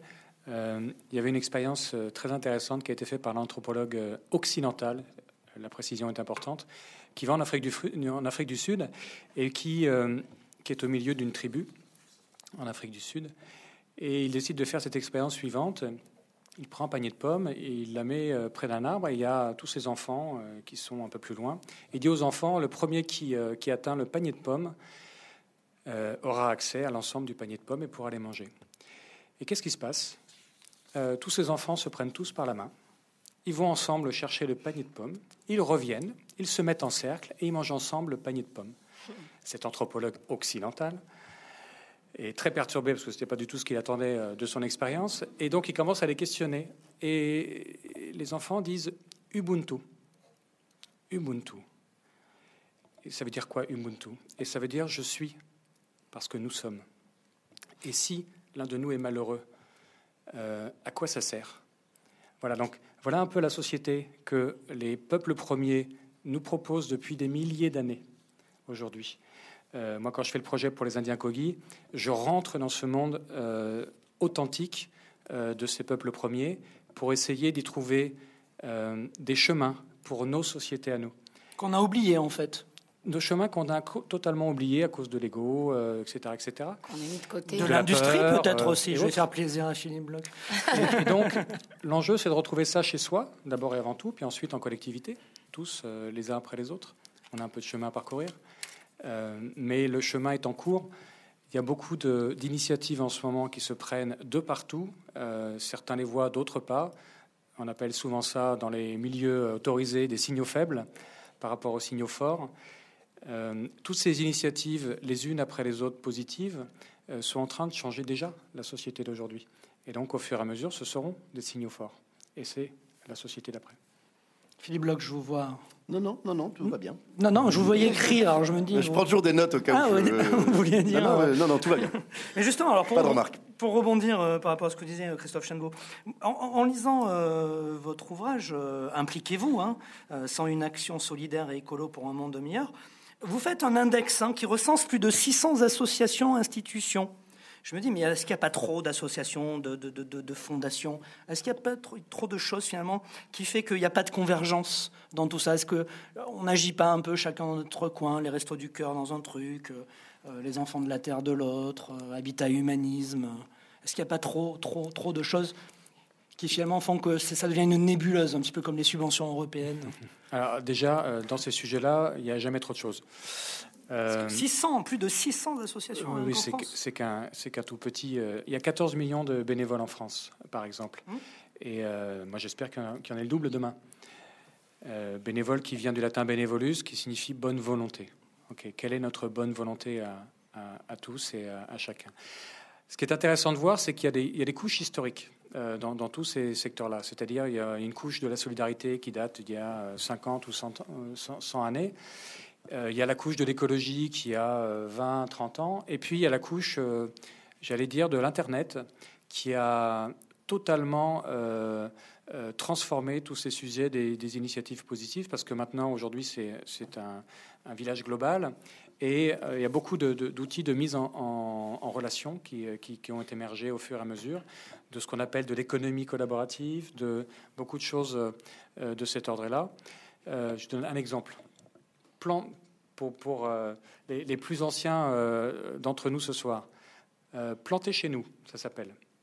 C'est quoi? C'est un site tout simplement pour mettre en relation les personnes qui ont un jardin mais qui ne veulent pas faire le jardinier avec des personnes qui sont jardiniers mais qui n'ont pas de jardin. Voilà. Un autre au bon petit fruit parce qu'on a des arbres fruitiers chez toi, mais euh, au fur et à mesure, euh, les, fruits tombent et on n'a pas le temps de les ramasser, ils pourrissent. Donc on met en relation des gens qui voudraient bien des fruits. C'est les choses qu'on fait dans les campagnes depuis la nuit des temps. Et euh, tout d'un coup, l'Internet arrive avec des outils incroyables qui nous permettent de réinventer la solidarité au fur et à mesure du temps qu'on a perdu et qu'on a perdu beaucoup dans les grandes villes. Puisque dans les villages, dans les villages aujourd'hui, euh, il existe, il préexiste encore beaucoup de, cette euh, solidarité euh, locale. Donc, il n'y en a jamais assez, et il y en a encore beaucoup plus. Et chacun de vous, ici ce soir, peut en inventer au fur et à mesure. Encore plus. Vous êtes pour encore plus d'associations. Oui, c'est des choses, c'est des choses incroyables. Je raconte une histoire. Et puis après, un, un, ami à moi, je pourrais vous raconter une histoire à, moi aussi dans, dans cet ordre-là, mais un ami à moi, un jour, il est dans une résidence à Paris, dans le 12e arrondissement à Paris. il se dit, il commence à avoir une conscience écologique affirmée. Il se dit, tiens, et si je faisais un compost au pied de mon immeuble? C'est la première fois que ça se fait à Paris, dans une grande ville comme Paris. Et donc le voilà parti aller voir ses bailleurs, à, aller chercher des financements pour financer le matériel, et le voilà à, aller euh, toquer chez les gens pour dire ce que vous amènerez euh, vos épluchures pour faire ce compost. Et il a trouvé une vingtaine de familles, tout va bien, l'histoire pourrait s'arrêter là le voilà parti quand même avec son compost qui existe. Sauf que, au fur et à mesure, il, adore ce truc et il décide de, devenir maître composteur, lui qui, avait, euh, qui était businessman, enfin absolument totalement autre chose. Il décide de créer un jardin potager euh, collectif dans sa résidence. Il décide de mettre des ruches, etc. Et la mairie de Paris, qui a eu vent de son opération, puisqu'il a, il a informé beaucoup de monde de, de ce qu'il faisait, s'est dit mais c'est génial ça. Ils ont créé un programme. Aujourd'hui, il y a 150 immeubles dans Paris qui ont un programme financé par la mairie de Paris pour avoir un maître composteur à disposition, pour mettre, etc., etc. Et c'est un petit gars qui a juste eu l'idée un matin de faire ça. Voilà. Autre exemple, de mon côté cette fois-ci, un jour je décide de créer des dîners changer le monde à mon domicile. 12 personnes, 12 acteurs de changement, écologie, solidarité, euh, éducation, de ça, à mon domicile en disant voilà, c'est les gens qui vont faire la société de, demain. On, va essayer de les connecter et puis de, de, voir tout ce qui peut se passer de positif, euh, etc. Ça s'est passé pendant un an et puis euh, un an après, ces, ces, dîners intimes, on va dire, sont devenus des, des grandes rencontres de, de, 90 personnes dans Paris, de ces mêmes acteurs de changement, mais x 10, x 100. Et et, cette initiative est en train de déployer ses ailes euh, à, plein niveau. Changer le monde. Hein. Ben, changer le monde, mais surtout, euh, euh, soyons créatifs. On hum. peut le changer tous les jours, quoi. C'est ça qui est génial. Juste un commentaire qui va, qui va ravir, réjouir Nathalie J'espère qui dit qu'Internet ou la nouvelle technologie ou Facebook a des, des, inconvénients de... Et des avantages aussi. Non, non, de superficialité, de superficialité sur des choses totalement inutiles. Mais la, la meilleure nouvelle de, des technologies de l'information, c'est qu'elles vont formidablement favoriser l'économie du partage, la mise en relation, c'est-à-dire que tout devient possible et on peut réunir effectivement tous les talents à la vitesse de la lumière et comme vous évoquez cette espèce d'effet quasiment exponentiel de gens qui veulent changer de monde, qui en parlent autour d'eux. Je crois que c'est bien de rappeler aussi que la technologie, le monde dans lequel on rentre, bah, il permet au monde entier, moyennant quelques euros par mois, euh, de se connecter, d'échanger, de partager, de consommer différemment. Pourquoi est-ce qu'on est en train de passer de l'économie euh, de la propriété à celle de l'usage. C'est-à-dire qu'on n'est pas obligé de posséder à la fois un ordinateur énorme pour euh, en avoir les ressources, on n'est pas obligé d'avoir un vélo pour faire un vélo pour en faire ou une voiture pour en, conduire. Et eh ben, sans Internet, tout ça ne serait pas possible. Le covoiturage, qui est une façon de retrouver de la solidarité, d'économiser des ressources, c'est un truc formidable. Donc c'est aussi une des raisons d'être optimiste. Parfois, les technologies, c'est bien de le rappeler, elles fonctionnent aussi dans ce sens-là. Mais, mais moi, moi, je pense que euh, d'une même, enfin, je sais pas, de, on parle d'Internet, mais enfin d'un d'un même outil, on peut en faire quelque chose de très bon comme de très négatif. Comme tous les outils. À commencer par nous en tant qu'outil on peut faire une vie rayonnante qui, qui, soit remplie d'espoir et d'amour et du coup forcément qui va jusqu'aux autres ça se sent. C'est une révolution, hein, le partage, aujourd'hui par Internet. Et voilà, mais c'est toujours. Il y, a toujours cette espèce de libre arbitre par rapport à tout. Et voilà, euh, la bouteille, ben, quelqu'un a soif, je donne ma bouteille d'eau à, une personne, ou elle m'ennuie, je lui balance l'eau dans la, dans la tête. Voilà, dans un cas, ça sera bon, dans un autre cas, ça sera pas bien. Donc, euh, vous, avez, vous avez amené le mot rayonnement, c'est intéressant. Pardon? euh, Vous avez amené le mot rayonnement. Mais c'est fondamental. Mais ça se sent. Dans notre société aujourd'hui, on ne rayonne pas, on cherche à briller. Et ça n'a rien, à voir. Ce qui n'a absolument rien à voir. Et donc, euh, voilà, le rayonnement que vous avez vécu euh, euh, en voyant Jésus, etc., que vous essayez d'amener dans ce monde, c'est ce rayonnement-là que chacun peut amener au fur et à mesure. Mais on peut l'amener que si on se transforme personnellement. on en revient toujours même, à la même condition. Mais, le, on tourne en rond. non, pas vraiment. Non, mais ah finalement, on, se, on, précise finalement l'essentiel avec mm. cette discussion. Qu'est-ce qui fait réellement rayonner, messieurs? Aimer les autres c'est pas le pognon. Le pognon, c'est. Non, mais les autres, il l'a dit, il l'engueulait pas. On a C'est pas parce qu'il est sur BFM Business qu'il faut l'engueuler. C'est pas du tout. Je m'adressais pas à vous du tout. Alors ça va. On reste copains. c'est pas le pognon parce que le pognon, il nous rassure. On est comme des enfants, on a peur. Donc on a de l'argent, on se dit tiens, je vais, je vais avoir un toit, tiens, je vais pas manquer, euh, j'aurai de quoi manger, tiens, on va, on va me respecter, je vais continuer à avoir des amis. Mais, mais de toute façon, la, peur, on est comme des enfants, on a, c'est dans notre nature aussi, on a vachement peur, on est fragile, mm. on a besoin d'être rassuré. Et, et qu'est-ce qui nous fait rayonner? Donc c'est pas le pouvoir, c'est pas le pognon, tout ça, c'est des choses qu'on peut perdre. Par contre, ce qu'on ne peut pas perdre et ce qui nous gagne, ce qui nous transfigure, c'est justement l'amour. Encore une fois, c'est la vérité, c'est la lumière. C'est tout. Et, c'est ça, la véritable paix, la véritable quiétude. Elle vient pas sur le mec qui est blindé d'argent, parce que demain que la bourse s'écroule, il se tire une balle dans la tête. C'est pas dans la possession. C'est pas par la possession qu'on atteint la, paix, la quiétude. C'est dans, dans ce qui est gratuit et dans ce qui n'a justement pas de prix tellement c'est énorme. Encore une fois, c'est l'amour, c'est le partage, c'est la lumière, c'est la vérité. Et un monde, comme vous disiez, Christophe. Moi, moi, moi je l'espère, je l'attends ce monde. Mais je pense que sans le soutien fondamental de Dieu, on n'y arrivera pas parce que c'est un éternel recommencement. Quand on regarde Adam et Ève, quand on regarde un peu l'histoire du monde, c'est un éternel recommencement. Ça va bien et après il y a toujours pareil, les trahisons, les guerres, je veux m'accaparer tout pour moi à des fins personnelles et compagnie. L'être humain est ainsi fait. Mais si oui, il laisse pas, oui. laisse oui, mais c'est moi qui j'exprime ma pensée. Non, bien je dis pas voilà, hum. j'exprime ma pensée. Moi personnellement, Nathalie Saraco l'allumer. Non, non, bien sûr. non, j'ai pas. non, mais je vous mets à l'aise, mon cher. L'allumer dans la lumière. euh, aide-toi, le ciel t'aidera. Oui. Euh, et ce que les humains euh, doivent euh, garder en tête, c'est qu'il y a aide-toi hum. avant le ciel t'aidera et, donc, et, donc, et, donc, on doit faire le premier pas. Oui, mais c'est pas incompatible. La, foi en Dieu, souvent, on croit que c'est incompatible de dire je crois en Dieu, je m'abandonne à lui. Ça, ça, fait de la personne croyante une espèce de, de poireau qui attend euh, sur place. Mais pas du tout. Moi, je peux vous dire que quand j'ai commencé à faire mon film, d'accord La montre religieuse. Voilà. euh, quand j'ai commencé à faire mon film, à chercher le financement et tout ça, je, veux dire, j'étais pire que, euh, enfin, je veux dire, non seulement on me foutait dehors par la porte, non seulement je rentrais par la fenêtre, mais je, je rentrais aussi par la cheminée. Je me transformais en Maman Noël. C'est-à-dire que je lâchais pas l'affaire j'y allais. Mais en même temps, j'étais abandonnée à Dieu en disant de toute façon, tout est dans ses mains et je m'abandonne à lui et je suis sûre de son amour. Mais ça m'a certainement pas rendue paralysée et statique. C'est le contraire. Ça m'a donné une audace, une force, une énergie que jamais j'aurais eu. Par exemple, si ça avait été le financement de mon autre film, qui est un beau film qui avait rien à voir, donc non, qui a rien à voir.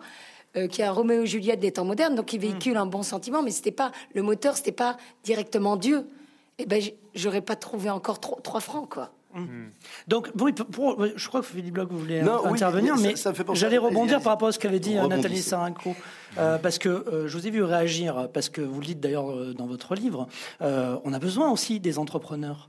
on a besoin de personnes qui gagnent de l'argent. D'ailleurs, Nathalie, vous l'avez dit, vous, avez tapé à la porte de ceux ah, qui avaient de l'argent. Moi, je les bénis tous, et d'ailleurs, je les salue. Il y en a deux, là, deux, producteurs que j'adore, Antoine et Agnès Colonna, qui sont là, qui sont des amis, je les salue. Donc, donc voilà. Et d'ailleurs, donc l'argent, ça sert aussi. C'est pas juste. Vous, vous avez dit, Nathalie. Oui, euh, le pognon, ce qui brille, etc. Mais, mais, l'entrepreneur, il, il, fait vivre des familles. Mais bien sûr. Mais mais c'est pas ça. C'est pas que c'est négatif. C'est après comment je le fais tourner? Hmm. Voilà. mais déjà faire vivre des familles, par exemple. Moi, c'est pas sur l'entrepreneur. Produire des films, mais si vous euh, j'aimerais juste je vous en prie, sur, sur, ce qui était une partie de ce débat-là, qui me fait penser à deux thèmes qu'on a peu évoqués, qui sont à la fois euh, la relation à l'échec mhm. et la peur au sens large. C'est-à-dire que moi, je suis frappé de voir que les pays qui s'en sortent le mieux dans ce monde qui est compliqué pour tout le monde, hein, globalement, euh, où qu'on habite dans le monde, c'est compliqué. On a à peu près les mêmes crises, on est très mondialisé, on vit après les mêmes choses au même moment. Ben, ceux qui s'en sortent le mieux, ce sont ceux qui se lèvent le matin en disant pourvu qu'il m'arrive quelque chose. Euh, en général, je crains que le Français ne se lève en ce moment en disant pourvu qu'il ne m'arrive rien. C'est le principe de précaution. Et ça, ben voilà, on a été le seul pays du monde à, voter ce truc, le principe de précaution, qui empêche de tester des choses nouvelles, de tester, de d'essayer des choses parce qu'on a on est mort de trouille. Vous disiez, aide-toi, le ciel t'aidera. Moi, je risque de choquer, je vais faire l'entrepreneur de base ce soir. Euh, je, pense qu'effectivement, en France, on surprotège. Euh, et que surprotéger affaiblit. Et que entreprendre, puisque vous évoquez les, entreprendre, les entrepreneurs, entreprendre, ça aguerrit. Et qu'à un moment, autant il faut qu'il y ait une société de solidarité, il faut qu'il euh, les plus faibles soient protégés par les plus forts, mais il y a un moment où trop, c'est trop. Et je nous interpelle là-dessus. Je pense sincèrement qu'aujourd'hui, parce qu'on a peur de l'échec et parce qu'on nous, nous, l'État est une nounou pour, euh, pour la France. Et d'ailleurs, quelqu'un, je, je parlais de la confiance, et on me disait l'autre jour que le Français ne fait pas naturellement confiance à son voisin, ce qui expliquerait qu'il se tourne depuis 20 ans, 30 ans, 100 ans vers l'État, qui s'occupe très bien de lui par des hommes politiques qui s'en occupent tellement bien qu'ils veulent être réélus. Et quelque part, il y a un sujet qui est important, c'est de se dire, moi je nous interpelle en disant, est-ce qu'on n'a pas intérêt à lâcher un peu la bride euh, d'une forme d'assistance permanente dans tous les domaines et de peur dans tous les domaines qu'elle soit. Vous savez, la, France a été bâtie sur euh, euh, des techniciens, des ingénieurs hors pair. Or, aujourd'hui, la science devient une source d'inquiétude pour les Français. C'est la première fois dans l'histoire du monde que, euh, en tout cas du monde moderne en France, que la, science rebute et qu'elle fait peur, alors qu'avant, elle était source de progrès. ça pose quand même un vrai sujet. Donc, moi, je nous interpelle sur notre peur de tout, notre peur du vide, notre peur du progrès, notre peur d'essayer des choses. Et je me demande si à un moment, on ne devrait pas un peu changer. Et je dis pas ça de manière politique. Je me fous complètement que sur la gauche ou la droite qui change ça en France. Je dis juste on a là-dessus un sujet sur lequel j'aimerais vous entendre. Oui, mais... Il y a quelqu'un qui disait n'ayez pas peur d'ailleurs. Oui, absolument, absolument. C'était pas un politique. sauf, que vous parlez, vous parlez d'entrepreneuriat et moi je suis un ex-entrepreneur, je milite pour l'entrepreneuriat aussi. Sauf que c'est l'entrepreneuriat qui mène le monde là où il est aujourd'hui. La finance. Et donc, non, non, non, non, non. la finance dans le mauvais sens. C'est pas la finance. L'hyperfinanciarisation, c'est ça que vous voulez dire C'est que, si je sais pas si c'est négatif quand vous dites ça ou pas l'entrepreneuriat mène le monde. Euh, ben non, mais c'est tout ce, tout ce qui est construit aujourd'hui dans le monde, il est, créé par des entrepreneurs. Oui, donc c'est bien ça. Donc ça veut dire que ce n'est pas suffisant. C'est simplement ça que je veux préciser. Moi aujourd'hui, je n'accompagne que des entrepreneurs positifs qui sont euh, qui font les choses positives pour la société et pas les autres, plus les autres. Voilà, ça c'était ma conscience d'avant, ce n'est plus ma conscience d'aujourd'hui. Donc, entreprendre pour entreprendre, non. Entreprendre pour la lumière, oui. Là, il y, a absolument Je ne dis pas du tout, ça. Hein. Je dis simplement qu'on sait tous que l'entrepreneuriat qui se retrouve sans un rond, sans moyen, il fait des choses exceptionnelles parce qu'il n'a aucune autre façon de le faire. Et que quand on a 450 assistants, aides, euh, etc., on ne fait rien parce qu'on se laisse porter par la facilité. Moi, je considère qu'on rend la vie trop facile dans bien des cas en France en ce moment, aujourd'hui. Et on a parlé J'ai conscience de choquer, mais j'assume complètement. Et on a parlé de l'argent euh, tout à l'heure, euh, à, travers Nathalie euh, Serraco. Tout ce qui est essentiel dans la vie ne s'achète pas. Absolument. Tout ce qui est essentiel. Mais non, mais il y a une intégration de, ça à vraiment à, comprendre. Tout ce qui est essentiel ne s'achète pas. Vous parlez et de, vous savez, bien de bien-être, et vous savez, de bien avoir. Voilà, mais, mais vous savez que la, les humains, c'est la seule espèce sur cette planète qui doit vivre, qui, doit, pardon, qui, qui paye pour sa survie. Tous les autres n'ont pas à payer, ils ont l'abondance de la nature, euh, tout, va bien. Nous, on doit payer pour notre survie. Simplement, si on réfléchit à ce qui mène notre société d'aujourd'hui, hein, c'est pour ça que je, ah, me permettrai d'aborder ce, ce, sujet, mhm. c'est l'argent qui mène notre société d'aujourd'hui. Donc, si on questionne ce qu'on fait au quotidien euh, à travers notre argent, eh bien, au fur et à mesure, on pourra arriver à de la simplicité, de la sobriété heureuse, disait Pierre Rabhi. Pierre Rabhi disait justement, euh, on, se questionne souvent sur est-ce qu'il y a une vie après la mort? Eh bien, est-ce qu'il y aurait une vie avant la mort La question que dit Pierre Rabhi, c'est celle-là. Est-ce qu'il y a une vie avant la mort, Et donc, euh, créativité, autonomie, euh, prise de risque, lâcher prise, voilà tout un tas de mots, amour, lumière, tout un tas de mots qu'il faut mettre en musique dans nos vies. Harmonie. Et donc sortir de la peur, hum sortir euh, de ce qui nous freine, de nos résistances, de nos attachements, de nos fausses croyances, euh, de nos blessures personnelles. De nos fuites aussi, beaucoup de, fuites. C'est euh, une société où on fuit beaucoup. Hmm. vous vous rejoignez. Non, mais c'est dingue. la peur. Hein. regardez, moi, je fais, je, fais partie. J'habitais Paris. Il n'y avait pas plus parisienne que moi, d'accord? Et, et et un jour, euh, justement, aussi cette rencontre avec le cœur de Jésus, mais déjà, j'avais déjà compris finalement, je, prenais de la distance avec ces espèces de petites fuites euh, qu'on a beaucoup plus facilement quand on habite dans une grande ville. Le bruit, le machin, les rencontres, les cafés, enfin toutes des espèces d'animations. Et, donc, et je suis partie à la campagne. Et c'est vrai que, je, dis, j'ai quitté les loups de Paris pour les vaches de Normandie. Mais c'est un autre rapport maintenant avec la vie, c'est un autre rapport. Euh, un autre rapport. Et justement, le fait, par exemple, d'être dans le silence, dans une forêt, dans la nature, ben, il y a plein de mes amis, j'ai perdu la moitié de mes amis parce qu'ils flippent d'être seuls face à eux-mêmes à la campagne. Hmm. Vous rendez compte? Ce pas des vrais amis. Non, mais jusqu'où ça va? Ne vous méritez pas. Ah, cher. Il y a un Américain, il y a un Américain qui s'appelle Richard Louv. Il a écrit euh, un livre qui n'a pas été traduit d'ailleurs en, en, français, Le dernier enfant de la forêt. Il a simplement regardé les enfants américains et il a regardé tout leur comportement déviant, appelons ça. Et il s'est rendu compte que l'ensemble de ces comportements déviants étaient liés à une chose très simple, le manque de connexion à la nature. Donc le jour, vous habitez euh, plus à Paris, moi c'est pendant quelques mois, euh, le, jour où on se reconnectera à ce qui est l'abondance, tous les peuples premiers euh, nous parlent de mère-terre, le jour où on se reconnectera à la nature, ce jour-là, on aura des réponses. Pour moi, la nature est le plus grand enseignant avec les enfants. donc on, se reconnectera à cette forme d'abondance. Et donc ce que vous vivez aujourd'hui, j'imagine, c'est du ressenti. Ah mais complètement. Euh, c'est de la connexion. Moi, avant de venir ici, j'étais dans, un parc, j'ai mis mes mains sur les arbres. Ah mais euh, et, et, c'est, cette main sur l'arbre m'a nourri. Ça vous a rechargé. Ça nous a rechargé forcément. Euh, on, les on, on, est autant allumés tous les deux. Les cogis.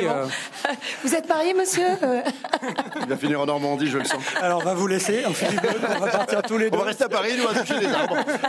On touchera des arbres à Paris. Ah non, mais c'est ça, quoi. Les Kogi, euh, les Kogi justement, nous, nous, disaient une chose très simple. Euh, vous êtes nés dans l'eau.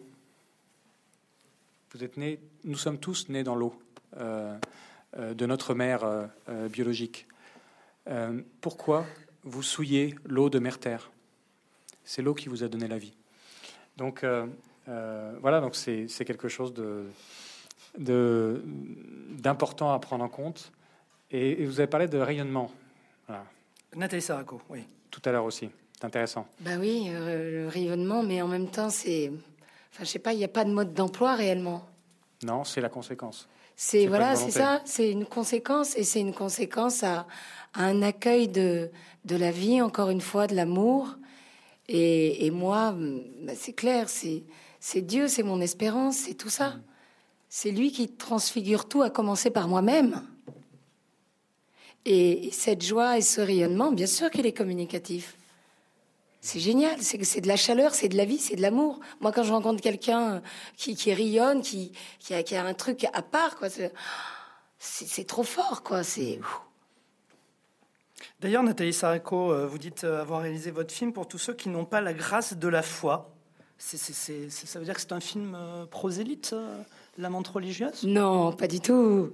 Ah, c'est ce que vous dites, hein, euh, non pas qu'il est prosélyte, mais que votre film, c'est pour tous, tous, ceux qui n'ont pas la grâce de la foi. En, fait, euh, non. En fait, ce film, moi, en tant que, que chrétienne, d'accord mmh, mmh. Donc, je l'ai fait dans, dans cette énergie-là, d'accord de, de communiquer. Finalement, je veux dire, si on est sûr, si on a trouvé un trésor, on a envie, si on n'est pas trop fermé sur soi, euh, voilà, on a envie de le partager, de le faire connaître. Et donc, pour moi, avoir la foi en Dieu, c'est une grâce parce que ça transfigure la vie. Le fait de croire en Dieu n'enlève pas les souffrances ni les malheurs, mmh, mais, ça transfigure tout ça. Donc, donc du coup, mon essentiel, j'ai voulu le partager. C'est un des aspects du film. Mmh. La menthe religieuse, effectivement, c'est un film, c'est une réaction sur le, une question sur le sens de la vie. Oui, parce qu'elle est complètement perdue. Je le disais en en, tout début d'émission, elle est complètement perdue, elle est, dans, la, dans, la drogue, elle s'aime pas. On en a parlé à l'importance de, oui, de, ben, s'aimer. Elle s'aime pas, donc. Donc c'est un film sur la rédemption. Oui, mais, mais, en même temps, ce que je voudrais dire, c'est que ça serait le limiter que de le garder que dans un état d'esprit de, religion. Mm-hmm. Prosélytisme, certainement pas. Prosélytisme, c'est, c'est bon, évidemment. Moi, j'aime Dieu, donc j'en parle. Est-ce que c'est du prosélytisme? C'est simplement que je peux saouler les gens mm. à cause de ma passion et de mon enthousiasme. Mais c'est pas le prosélytisme, il y a une espèce de volonté, de machin. Il faut laisser l'autre libre. Dieu nous laisse, libre, nous laisse libre. Dans la montre religieuse, ça parle, ça pose la question du sens de la vie. Qu'est-ce qu'on fait sur Terre? Est-ce qu'on est là juste pour bouffer, boire, soi-disant s'éclater au lit, avoir les belles voitures, les bons comptes en banque ou quoi aux caisses Pourquoi vous regardez comme vous parlez de l'argent? Les entreprises, j'allais dire. Chers amis auditeurs, elle me regarde chaque fois qu'elle parle d'argent. Allez, continue. D'accord. Il euh, faut nous rejoindre sur Radio Notre-Dame, Philippe Bloch. ça, ira mieux. et, et euh, mais mais euh, du coup, il m'a fait perdre le fil. Qu'est-ce que j'étais en train de dire tiens. Je sais plus. On m'a troublé. Non, on parlait du, du, prosélytisme. Et vous disiez que finalement, c'était. Non, alors donc. Ne pas réduire la montre religieuse. Voilà, la, la montre religieuse, c'est un film qui pose la question à tout le monde du sens de la vie. Voilà. Et, et est-ce que le sens de la vie, effectivement, ça serait pas l'amour? Et puis l'amour, évidemment, ça nous, ça nous fait poser la question, la grande question quand même, c'est Dieu. D'accord Mais par contre, c'est aussi un film à tiroir. C'est un film qui parle de la faiblesse humaine, de notre incarnation à tous, de notre libre arbitre, le bien, le mal. Et c'est aussi une réflexion sur les prêtres euh, aujourd'hui, voilà, leur rapport avec la chair, jusqu'où ils peuvent aller, comment ils peuvent aimer. C'est un film à débat. Euh, un film qui parle d'un amour aussi impossible, euh, qui parle de, de, aussi des addictions de notre société. C'est un film qui s'adresse avant tout à la jeunesse, parce que malheureusement, là je vous regarde, je parle de jeunesse. oh là là, oh là là. Vous êtes un jeune homme, donc vous avez vu, je me tourne vers vous là. Je vous aime à nouveau. Voilà. donc les tout jeunes comme Philippe. Donc c'est un film qui s'adresse. Non, je veux dire cette jeunesse, effectivement, qui est en perte de repères, qui mène une sexualité très souvent désordonnée, quand on n'a pas la chance d'avoir des parents qui nous ont bien construit ou une morale ou machin, et même en ayant ça, tiens, regarde, j'ai fait une avant-première à Versailles. Donc il y, avait, voilà, c'était après il y, y a, toujours des débats, c'est très animé sur le film. Et à un moment donné, il y a une dame qui a pris la parole et qui a dit Oui, votre film, moi, je le trouve pessimiste. Parce que on voit les jeunes qui boivent, qui prennent de la drogue, qui sont paumés sexuellement. Et en tout cas, peut-être certains jeunes euh, font ça, mais en tout cas pas chez nous. Et là, là, c'était énorme. Et on l'a filmé. Ça passe sur, allez, un peu de pub sur j'aime J'aime Voilà. Vous voyez ça, que ça, ça passe, carrément, super. Et, ça passe sur, sur notre, notre site, quoi. Là, j'ai rien eu à répondre à cette dame. D'un coup, je vois au milieu de la salle, c'était blindé, 250 personnes. Un super beau mec se lever et venir vers moi. Et je vois que ce super beau mec, il a juste un super beau grand col romain. Donc c'est un prêtre. Hein, voilà, c'est un prêtre. Et il vient et il me demande, je peux utiliser votre micro? Et je dis oui. Et c'est lui qui a répondu à la dame. Il lui a dit, écoutez, moi je suis le père Intel, je m'occupe de l'aumônerie, je m'occupe de vos jeunes de Versailles, des alentours, machin, voilà. Et je peux vous dire que tout ce qu'on vient de voir dans ce film, c'est la réalité. C'est les problèmes, c'est les blessures d'aujourd'hui, c'est ce qui menace nos jeunes et tous. Et il a dit, en gros, je vous la fais courte, mais euh, il a dit, vous croyez que votre argent protège vos gosses? Mais c'est pas vrai. Ils sont concernés, quoi. Donc, euh, ils ont les moyens de consommer en plus. Euh, C'était pas une blague. Très, bien qu'on aborde le sujet des enfants. L'éducation, absolument. Hein mais j'allais rebondir sur l'éducation et je rebondirai après sur deux autres thèmes que nous a lancé Nathalie Saraco. Oui, vous parlez, il y a une question d'éducation, effectivement. Et vous avez été un des investigateurs, un initiateur plutôt du printemps de l'éducation. Oui. Euh, et là, c'est un problème d'éducation dont vous parliez. Mais même sur l'entreprise, il faut éduquer. Si on est négatif, c'est peut-être parce qu'on est dans il y a l'éducation formelle et l'éducation informelle. Ouais, de prise de conscience, d'éducation, mais de prise de, conscience à la base. Mais qui passe aussi par l'éducation. Parce qu'il y a l'éducation formelle et informelle. Bien sûr. Après, il y a des, il y a des codes. Christophe Chenbeau.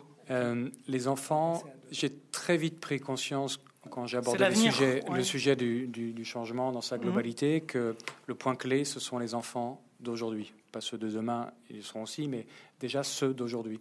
Et effectivement, il y a, j'ai beaucoup d'espoir dans, dans, les générations qui arrivent, beaucoup, beaucoup, parce qu'ils sont différents des autres, parce qu'ils sont beaucoup plus positifs que les autres, euh, parce qu'ils sont beaucoup plus connectés à plein de, choses que, que, les autres.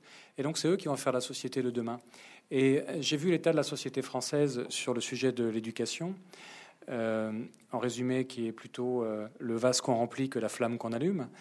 Et, je me suis rendu compte qu'il y avait beaucoup d'initiatives en France qui existaient euh, pour une éducation à la joie, à l'autonomie, à la créativité, au lien avec la nature, à la coopération plutôt que la compétition, etc. Et donc, que toutes ces initiatives se devaient d'être reliées. Et euh, une, initiative donc est, qui est collective, euh, que j'ai co-initiée avec notamment Antolena Verdiani, qui est spécialiste de, l'éducation à la joie, et euh, qui s'appelle le Printemps de l'éducation. Voilà, ça porte bien son nom.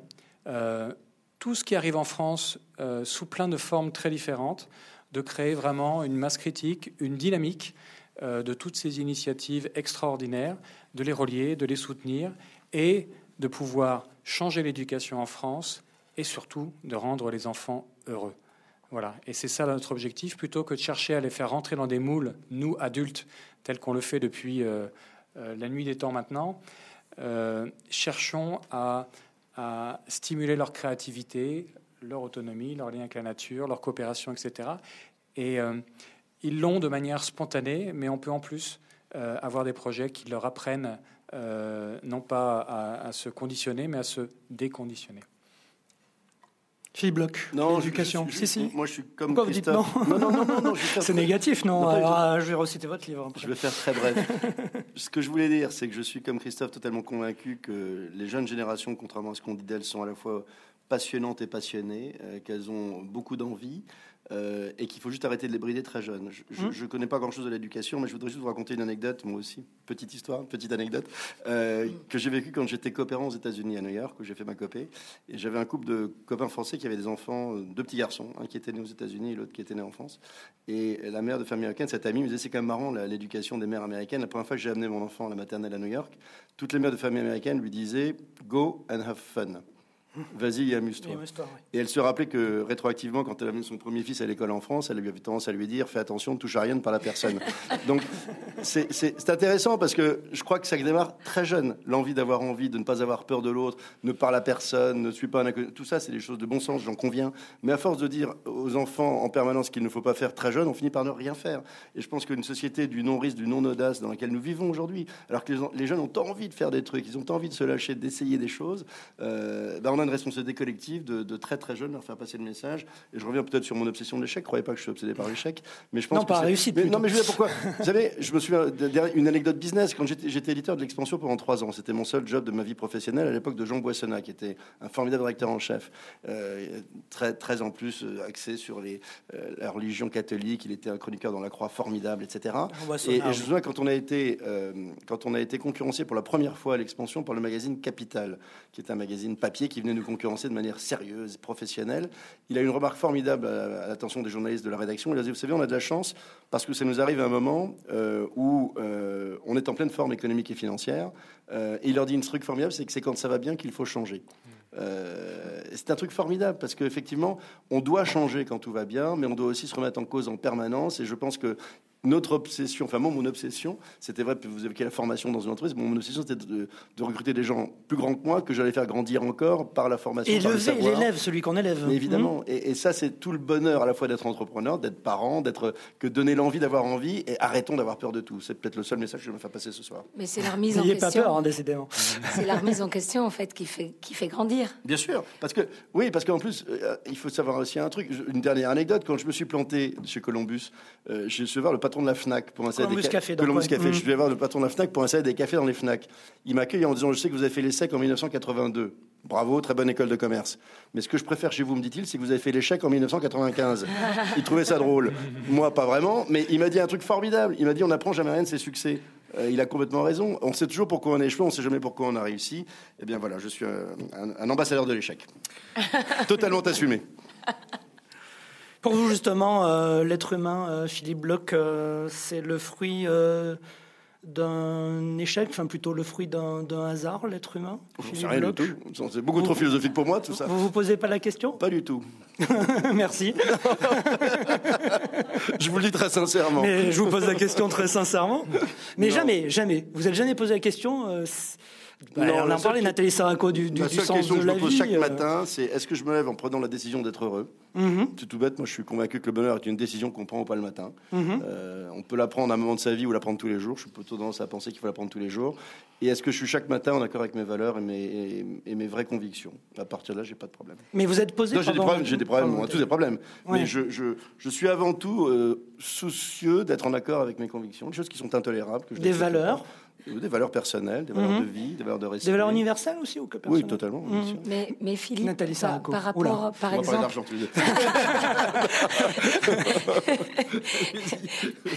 par, par rapport à Dieu, par exemple, vous vous êtes jamais posé la question?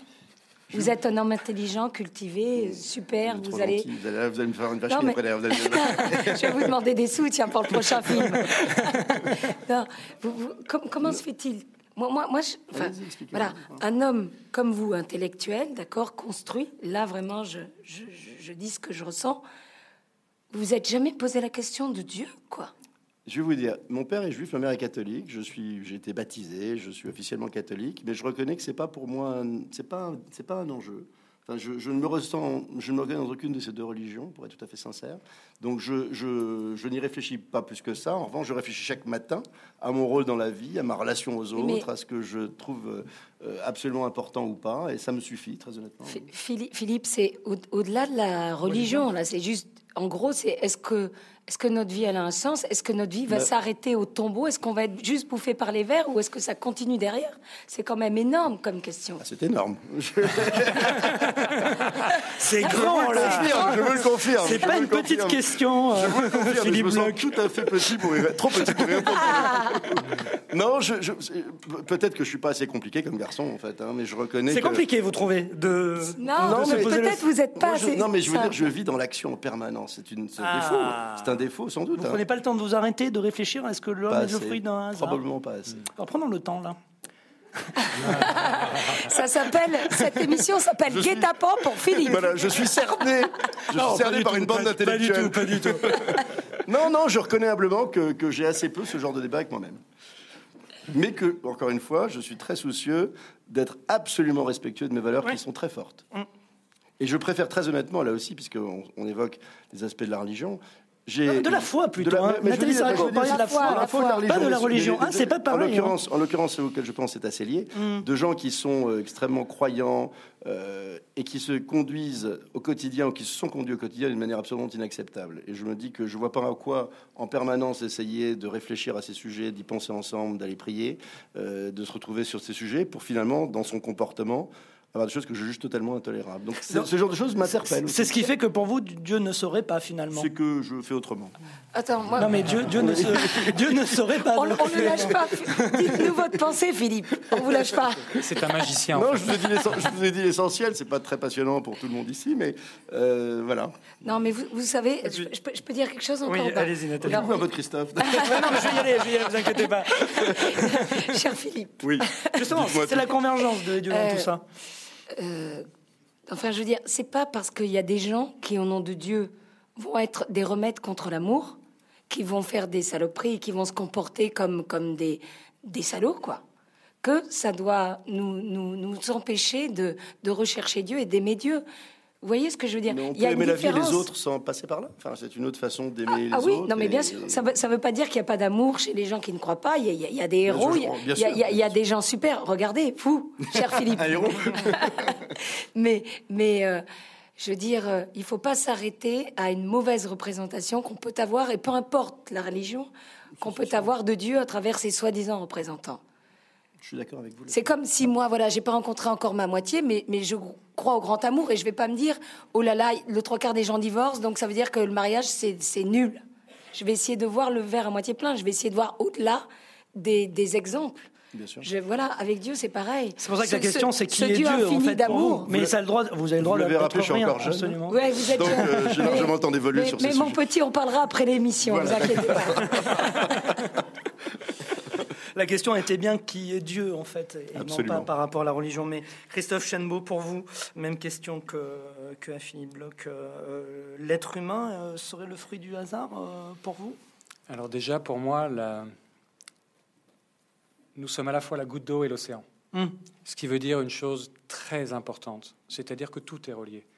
Si moi je change aujourd'hui, je sais que je fais changer mon voisin. Je sais que si mon voisin fait quelque chose, il a un impact sur moi. Comme tout est relié euh, au fur et à mesure dans tout l'univers, euh, ça change tout sur la manière dont on en- envisage la chose. Ensuite, euh, pour répondre à, la question est-ce que l'homme est un hasard? Bien sûr que non. Et pour moi, tout est devenu sacré. Au fur et à mesure du temps, tout, tout le devient en tous les cas. Je bénis moi ma nourriture dès que je mange. On parlait de mettre les mains sur les arbres tout à l'heure, c'est- pareil. On parlait euh, des enfants, on pourrait dire euh, observer un enfant, euh, rien n'est plus profond que le sourire d'un enfant, disait Victor Hugo. Euh, tout devient, sacré, parce que tout l'est. Et, et c'est là le problème de notre société. C'est comme tout est sacré, pourquoi on passe notre temps à détruire le vivant? Pourquoi on passe notre temps à détruire le vivant dans toutes ses dimensions? Vous prenez euh, l'économie, je reviens à l'économie, du coup je regarde Philippe Bloch. Euh, euh, prenez Pauvre l'économie, vous prenez les, les, guet-apens, je confirme. les 40 entreprises du CAC 40, aujourd'hui en France, elles sont toutes basées sur la destruction du vivant. Donc il faut réinventer l'économie. Il faut toujours en avoir une, plus sobre, mais euh, totalement réinventer l'économie. Donc pour revenir à votre, à votre question, euh, moi je, je, je, pense vraiment que, que euh, c'est que, que, toutes les religions mènent à un océan et qu'il est important, tous ici présents, à se connecter à l'océan directement pour retrouver la source l'authenticité euh, dont parlait Nathalie Saraco tout à l'heure, qui euh, du coup a été à la source de la source, euh, à, l'insu de son plein gré. Et donc revient avec plein de belles, belles choses à apporter au monde. Et donc les Hopis disent, disent eux, de manière un peu différente, ils disent chaque religion est un fil, voilà, et il faut mettre tous ces fils ensemble, voilà. Et ça va être ça la, société de, de, de, demain. Et donc de mon côté, euh, tout, tout, est, tout est sacré, donc tout est, tout est lumière quelque part. Euh, et, bien entendu, euh, l'humain a, quelque chose de, lors d'une connexion divine à, à, retrouver à l'intérieur de lui, puisque Dieu est en chacun de nous. Ah d'accord, donc pour vous, Dieu est en chacun de nous et il n'y a pas un Dieu créateur comme dans, puisqu'on est au Collège des Bernardins et sur Radio Notre-Dame, comme dans la religion catholique. Dieu est bien entendu créateur. Pour vous Bien sûr. Mhm. Mais nous avons tous une étincelle de Dieu à l'intérieur. Mhm. Une étincelle divine, tout simplement. Parce que nous sommes créatures de Dieu. Et donc rien n'est éternel. C'est ça que vous dites. Étincelles. Non, mais Christophe Très beau titre d'ailleurs. Très beau le, Non, mais euh, c'est parce que Dieu nous, nous, a, nous a créé qu'on a une étincelle ou qu'on est une partie de Dieu Je voudrais bien comprendre ce que vous dites, Christophe Chenbeau. Nous sommes une partie de Dieu. D'accord. Que... Ce qui n'empêche pas que Dieu soit le, grand créateur. Euh, tout est relié. Et c'est pour ça que c'est important de retrouver notre lumière intérieure, parce que c'est notre lumière divine euh, qui est à l'intérieur. Et c'est ça qui doit guider notre vie aujourd'hui, et non pas notre ego, euh, comme c'est le cas dans, la plupart des, de, nos situations de, vie. Donc il y a un gros travail de nettoyage à, effectuer pour retrouver cette, cette, belle lumière et de cacher tous ces petits nuages qui sont ou ces grands nuages, non, dans les petits. Hein. Mais, Christophe, Nathalie Saraco. Moi, je suis tout à fait d'accord avec ce que vous dites. C'est clair. Ces fils, euh, voilà, euh, tout est relié, bien sûr. Dans, dans, dans, dans, toute philosophie, dans toute religion, on fait appel à un Dieu, à un dépassement qui nous pousse au-delà de nos limites. Mais c'est peut-être pour, qu'on se rassure, peut-être. Pour le bien. Mais par contre, pour moi, il y a des termes de. Chaque religion est une, une révélation quelque part de Dieu. Et moi, je trouve ce Dieu, d'après ce que j'entends dire de ce Dieu depuis toute petite, c'est le Dieu d'amour, le Dieu absolu dans l'amour, dans la pureté, dans la vérité dans la justice.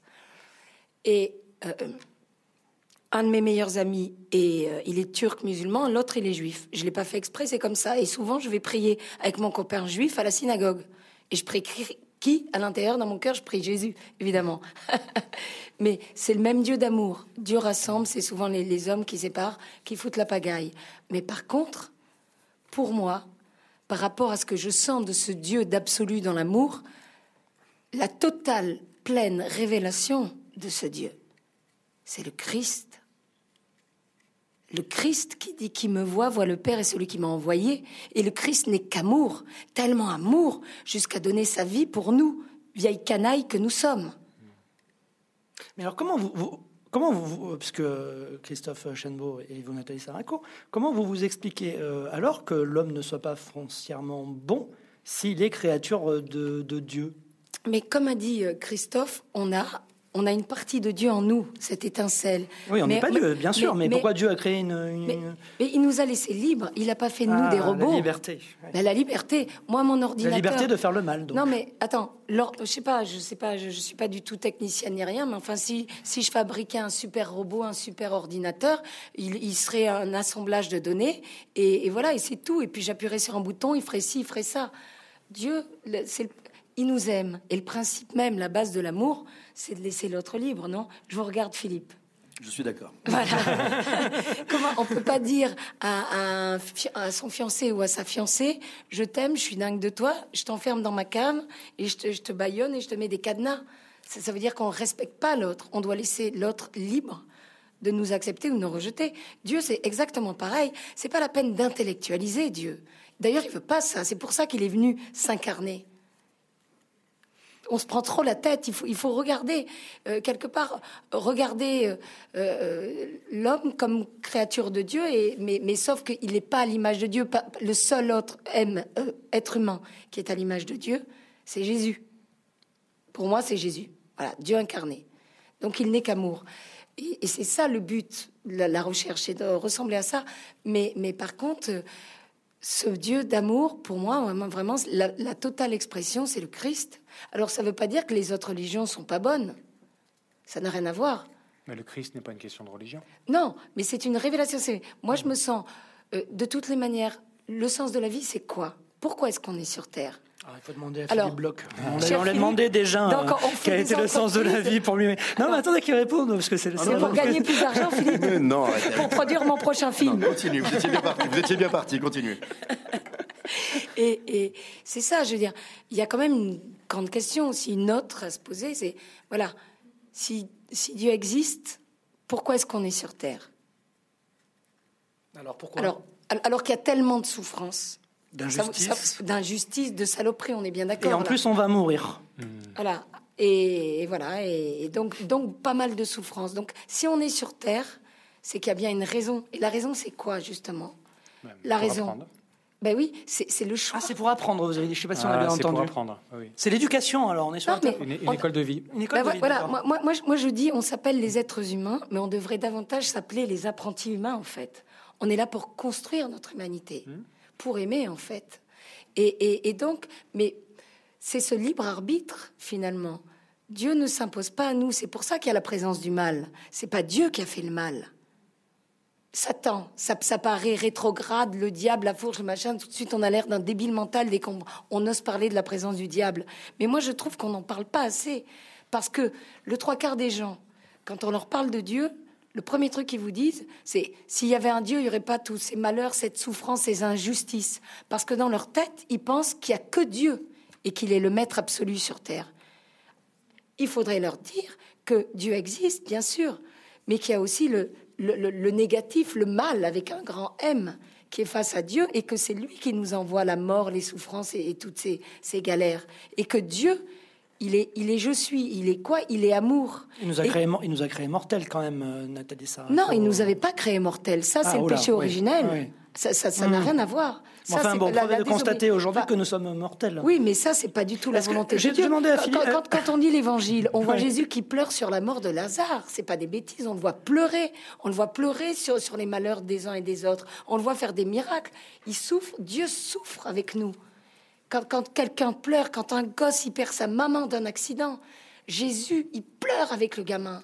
Il n'est pas là en train de se, je m'en fous quoi. Par contre, celui qui a causé la mort de la maman du gamin, c'est le diable et on n'en parle pas assez. C'est lui qui nous déteste et qui nous fait arriver toutes ces galères. Et la force au diable, c'est justement qu'on n'en parle pas et qu'on ne croit pas en lui. Comme ça, déjà, il peut faire nous ce qu'il veut. Il nous manipule comme des espèces de petites marionnettes. Et comme ça, on pourrit Dieu en disant s'il y avait un Dieu, il n'y aurait pas que ci, que ça. Mais le Christ, il a dit cette terre appartient à Satan. Ça, c'est pas moi qui l'invente, c'est dans l'Évangile. Christophe Chenot, merci Nathalie Sarah. Je me tais. Moi, moi, je non, pense- non, c'est pas ce que je voulais dire. Je me tourne vers Philippe. non, je me suis tourné vers euh, Christophe Chenot, mais je vais me retourner vers euh, Philippe. Moi, je pense que les notions de mal et de bien sont des notions euh, qui nous concernent, qui concernent chacun de nous et qui ne sont pas des vérités. Euh, donc, euh, le- l'universel est beaucoup plus euh, complexe et euh, beaucoup plus euh, euh, euh, profond euh, dans, Que le dans la et le réponse. mal, en fait, voilà, exactement, qui, Mm. qui est juste un, un axe de dualité. On, Mhm. on- on veut tous que ce soit blanc ou noir, mais, euh, mais la vie est beaucoup, beaucoup, beaucoup autre. Euh, et elle est euh, euh, très intéressante à aller euh, rechercher. Je vous invite tous à, à aller, aller plus loin que, que ce débat parce qu'on y trouve des, des- des très belles choses. Euh, À méditer, à explorer. à explorer. On, est, on, on devrait tous être des explorateurs de, de- de qui on est, euh, de là d'où l'on vient et là où l'on va. Euh, et effectivement, comme disait Philippe Bloch tout à l'heure, on a tendance à, à ne pas prendre en compte ces questions-là et puis à vivre notre vie sans, sans- sans croiser des choses qui peuvent être dérangeantes. mais derrière lequel on trouve beaucoup de réponses très intéressantes. Et euh, pour vous, Philippe Bloch, on aurait inventé, l'homme aurait inventé Dieu pour se rassurer par, par crainte de, de la mort? Merci. On vous lâche pas, Philippe. Vous avez vu Pourquoi toutes ces questions pour moi Et Dieu dans tout vous, ça. aurez question, je suis un- je suis un- vous avez compris, je suis un garçon pratico-pratique, euh, sans doute beaucoup trop aux yeux de certains, mais moi, ce que je retiens, Ah, non, de, je ce, ne ce que je retiens pas, de ce débat, c'est que euh, je ne sais pas si c'est Dieu qui a inventé la souffrance, les inégalités, euh, la mort, euh, la possibilité d'aider ou pas les autres, mais ce que je trouve, ce que nous offre cette vie, c'est justement la possibilité euh, de montrer ce dont on est capable pour faire ce que vous évoquez, Christophe, ce que vous faites actuellement, à travers le recensement de toutes ces initiatives, euh, de s'impliquer. Euh, ça, c'est quand même une chose formidable. Et je pense que si on arrive à démontrer de la passion, parce que je- on n'a pas parlé du mot passion, mais Mhm. c'est peut-être en ce moment ce qui manque un peu aussi. Parce qu'il y a des passionnés autour de la table en même temps. Plein, il y en a dans, il y en a dans la salle, dans la il y en a qui salle, nous écoutent, il y en a qui nous écoutent. Absolument. Et moi, je crois qu'il faut écouter ses passions parce que la, la passion ne fatigue jamais personne. C'est quand on a quelque chose qui vous passionne, quand on a un projet, c'est-à-dire que le désir, la passion sont les plus beaux moteurs pour faire des choses. Et quand on arrive effectivement à s'apercevoir qu'il y a des choses qu'on peut faire autour de soi euh, pour faire changer les choses, moi, je suis vraiment quelqu'un qui pense qu'on peut faire changer les choses, toujours, dans tous les domaines. Il n'y a pas un domaine dans lequel on ne peut avoir de l'influence. Euh, donc, encore une fois, je ne sais pas qui nous inflige tous euh, ces raisons pour lesquelles on doit se battre, mais ce que je retiens, c'est qu'on peut se battre et qu'on peut le faire avec passion. Parce que l'être humain en vaut la peine, non, finalement, Euh, pour évidemment, vous, Philippe Bloch. évidemment, Et- évidemment. Et, pour conclure, euh, la mort vous fait peur, euh, Philippe Bloch? Merci. Oui, oui, forcément. Oui, forcément. oui. Parce, Parce qu'il y a pour- encore tellement de trucs que j'aimerais vivre. C'est surtout pour ça? J'ai plein de gens malades autour de Et- moi. Je me dis, ça va très vite, tellement Mhm. vite euh, qu'effectivement, ça fait un peu peur. Et pour vous, il n'y a, a rien après Vous n'êtes pas posé la question? C'est pour ça que ça vous fait peur, peut-être? Non, pas du tout. Non, non, non, ça me fait pas peur. Mais Non, pas c'est que vous vous dites, que pas c'est pas un truc agréable. Ouais. Euh, Surtout s'il n'y a rien après. non, ça, c'est c'est pas une inquiétude pour moi. Ça, le sujet, c'est pas le sujet. C'est- mais non, c'est- que j'ai encore trop de trucs à faire dans cette vie-là que je connais. Mm, D'accord. Voilà. Ouais. Très pratico-pratique. Très pratico-pratique. Donc encore beaucoup de, de- de- de choses à faire, mais aussi pour le bien de l'être humain, pas Mais juste tous les jours, tous les jours. Mm. C'est pas que pour l'argent, euh, heureusement. J'ai une question à vous poser. Si est-ce que vous auriez pas envie de le rencontrer si jamais il existe ce Dieu absolu Ah, d'amour? mais j'adorerais. Ah, attention parce que il est loin d'être sourd, hein. Eh ben, qu'il qu'il m'entende et qu'il me- qu'il nous écoute ce soir. Alors, Ok. Vous, vous pouvez être sûr que Vous je- vous aurez mes prières, mon vous me le cher. présenterez. Christophe. Et il faut une phrase de conclusion ou pas? Si vous voulez. Ouais, parce que je voulais, je voulais mettre, euh, amener Guillaume Apollinaire dans le débat, qui a dit une phrase très très belle. Il a dit Il est grand temps de rallumer la lumière. Il est grand temps de rallumer la lumière. Mm, oui, Nathalie, Euh, pour conclure Pour conclure, bah, écoutez. On euh, n'a jamais fini hein, sur. euh, Moi, Dieu, moi, mais- je voudrais juste dire que, effectivement, par rapport à l'espérance, l'espoir, peu importe l'état de notre vie, même si on est, on semble crouler sous les, sous les ennuis, les épreuves, les malheurs, il faut continuer à espérer, il faut continuer à se battre et, et faire le pari de l'amour. Si on fait le pari de l'amour, on est, il n'y a pas de chance pour qu'on soit déçu, voilà se battre, espérer, et, et c'est comme ça que les, les choses arrivent à changer. Et puis, euh, se dire aussi vivre en état d'urgence. Moi qui ai failli mourir, je peux vous dire que là, mon cher Philippe, On est pire potes. Hein. euh, c'est un truc qui vous remet vraiment les pendules à l'heure. C'est sûr. Parce que euh, on se dit, j'ai pas le temps pour réfléchir, j'ai pas le temps de prier pour prier, j'ai pas le temps pour faire telle chose. Mais alors curieusement, pour mourir, on nous demande pas si on a le temps. Mais le problème, c'est que quand ça arrive, c'est trop tard pour se poser ces questions. Bien sûr. Et que moi, je dirais qu'il faut vivre en état d'urgence, mais, mais de manière positive et non mortifère. C'est-à-dire, qu'est-ce qui me touche le plus dans, dans ma vie euh, vers, vers quoi j'aspire le plus Et voilà, et se battre pour ça. Et, et, je, et effectivement, si j'ai un truc à souhaiter à tout le monde, c'est cette rencontre avec ce Dieu d'amour. C'est merveilleux, quoi. C'est un bonheur. Ça, vaut tous les champagnes millimisés de, euh, de la terre, tout ce qu'on veut. Toutes les. C'est, une joie intense, quoi. C'est, merveilleux. Et, et voilà. Et c'est ça, quoi. Le, le reste, finalement, c'est à quoi bon se battre? C'est bien. Se battre, il faut se battre, il faut avancer, il faut communiquer, il faut échanger, il faut partager, il faut grandir ensemble. Mais au bout du compte, grandir, non pas comme des robots, mais dans un, une vibration d'amour et en fait grandir par rapport à Dieu. Par, tout, tout ça, notre, notre vie, c'est trois petits tours et puis s'en vont. Quelque part, le nourrisson, c'est déjà un vieillard, il est déjà, c'est déjà un mourant. tout ça par rapport à l'éternité, c'est rien. Notre passage sur Terre, c'est une goutte d'eau dans rien. Ce qui fait c'est une école de la vie, vous disiez.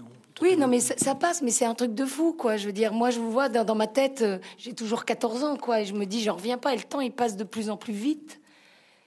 Et en fait, c'est quand même ça, se poser euh, quand même la, la, la, question euh, du après. Qu'est-ce qu'on fait sur Terre et, pas et un homme intelligent encore comme vous, Philippe. moi, moi ça excusez-moi, mais ça m'a. Qu'est-ce que j'ai fait, mon Dieu? Non, mais ça, ça me, ça me fait, ça me touche, quoi. Ça me touche. Vous êtes un homme sensible, intelligent, et, et, et voilà. Mais de toute façon, votre cœur, je veux dire, votre cœur, il demande que Dieu ça sent. Et puis vous, vous avez eu le malheur ou le bonheur de dire, mais effectivement, me rencontrer. Le bonheur, le bonheur. mais, mais, mais de dire, effectivement, si ce Dieu d'amour existe, je suis allez, je, veux bien le rencontrer. Évidemment. Et ben voilà, on, souhaite tout ça à Philippe, d'accord Absolument. Philippe, non, une phrase, je ne citerai pas Apollinaire, mais une phrase qui m'anime chaque matin. Quand on craint le pire, on le fabrique. Et quand on compte sur le mieux, on y contribue. Waouh, c'est super. Eh bien, ainsi s'achève euh, Dieu dans tout ça. Merci Nathalie Sarinko, merci euh, Christophe Chenbeau. Et un merci, grand merci Philippe Bloch d'avoir participé à Et Dieu dans tout ça. Point d'interrogation. Euh, Nathalie Sarinko, euh, je rappelle votre film qui est sorti en salle en juin 2014 et qui s'intitule La menthe religieuse. Alors, est-ce que, est que je peux rajouter quelque chose? Le film est encore en salle à Paris, donc pendant dix jours. Donc, euh, il faut absolument aller le voir là très rapidement parce que dans dix jours, c'est-à-dire pas ce mercredi-là, l'autre, il sera plus en salle. Et c'est un film euh, qui vaut le coup parce que, encore une fois, au-delà de la foi, c'est un message d'espoir et qui parle de miséricorde. Voilà et d'espérance et, qui donne envie de se battre. Et là, je vois tout, j'ai plein de remerciements sur Facebook de jeunes et de gens moins jeunes qui, ont vu le film et qui sont hyper heureux, quoi, qui sont en questionnement, en cheminement. Parce qu'encore une fois, c'est ça l'essentiel, c'est d'être en mouvement, en cheminement. Quelqu'un qui fait du surplace, il est déjà en train de mourir. C'est un mort vivant. Donc soyons vivants avant d'être morts. Ça, c'est pas mal aussi. et allons au cinéma. Voilà. Et puis, moi, j'ai pris beaucoup de plaisir à être avec vous tous. Merci beaucoup. Et vos deux livres, alors ça, je vais les acheter. on va vous l'offrir, on va vous l'offrir. Merci à Christophe, merci à Christophe euh. Donc, euh, pour votre livre, euh, impliquez-vous sans une action solidaire et écolo pour un monde meilleur, qui est préfacé par Pierre Rabhi et qu'on avait reçu il y a quelque temps dans et dans tout ça au, Bernardin. Et effectivement, votre dernier livre, Rien n'est éternel sauf les étincelles, c'est un livre de photos et, de pensées avec 40 euh, euh, bénévoles. Et on peut rappeler que pour un livre acheté, on sauve 500 mètres carrés de terre Kogi.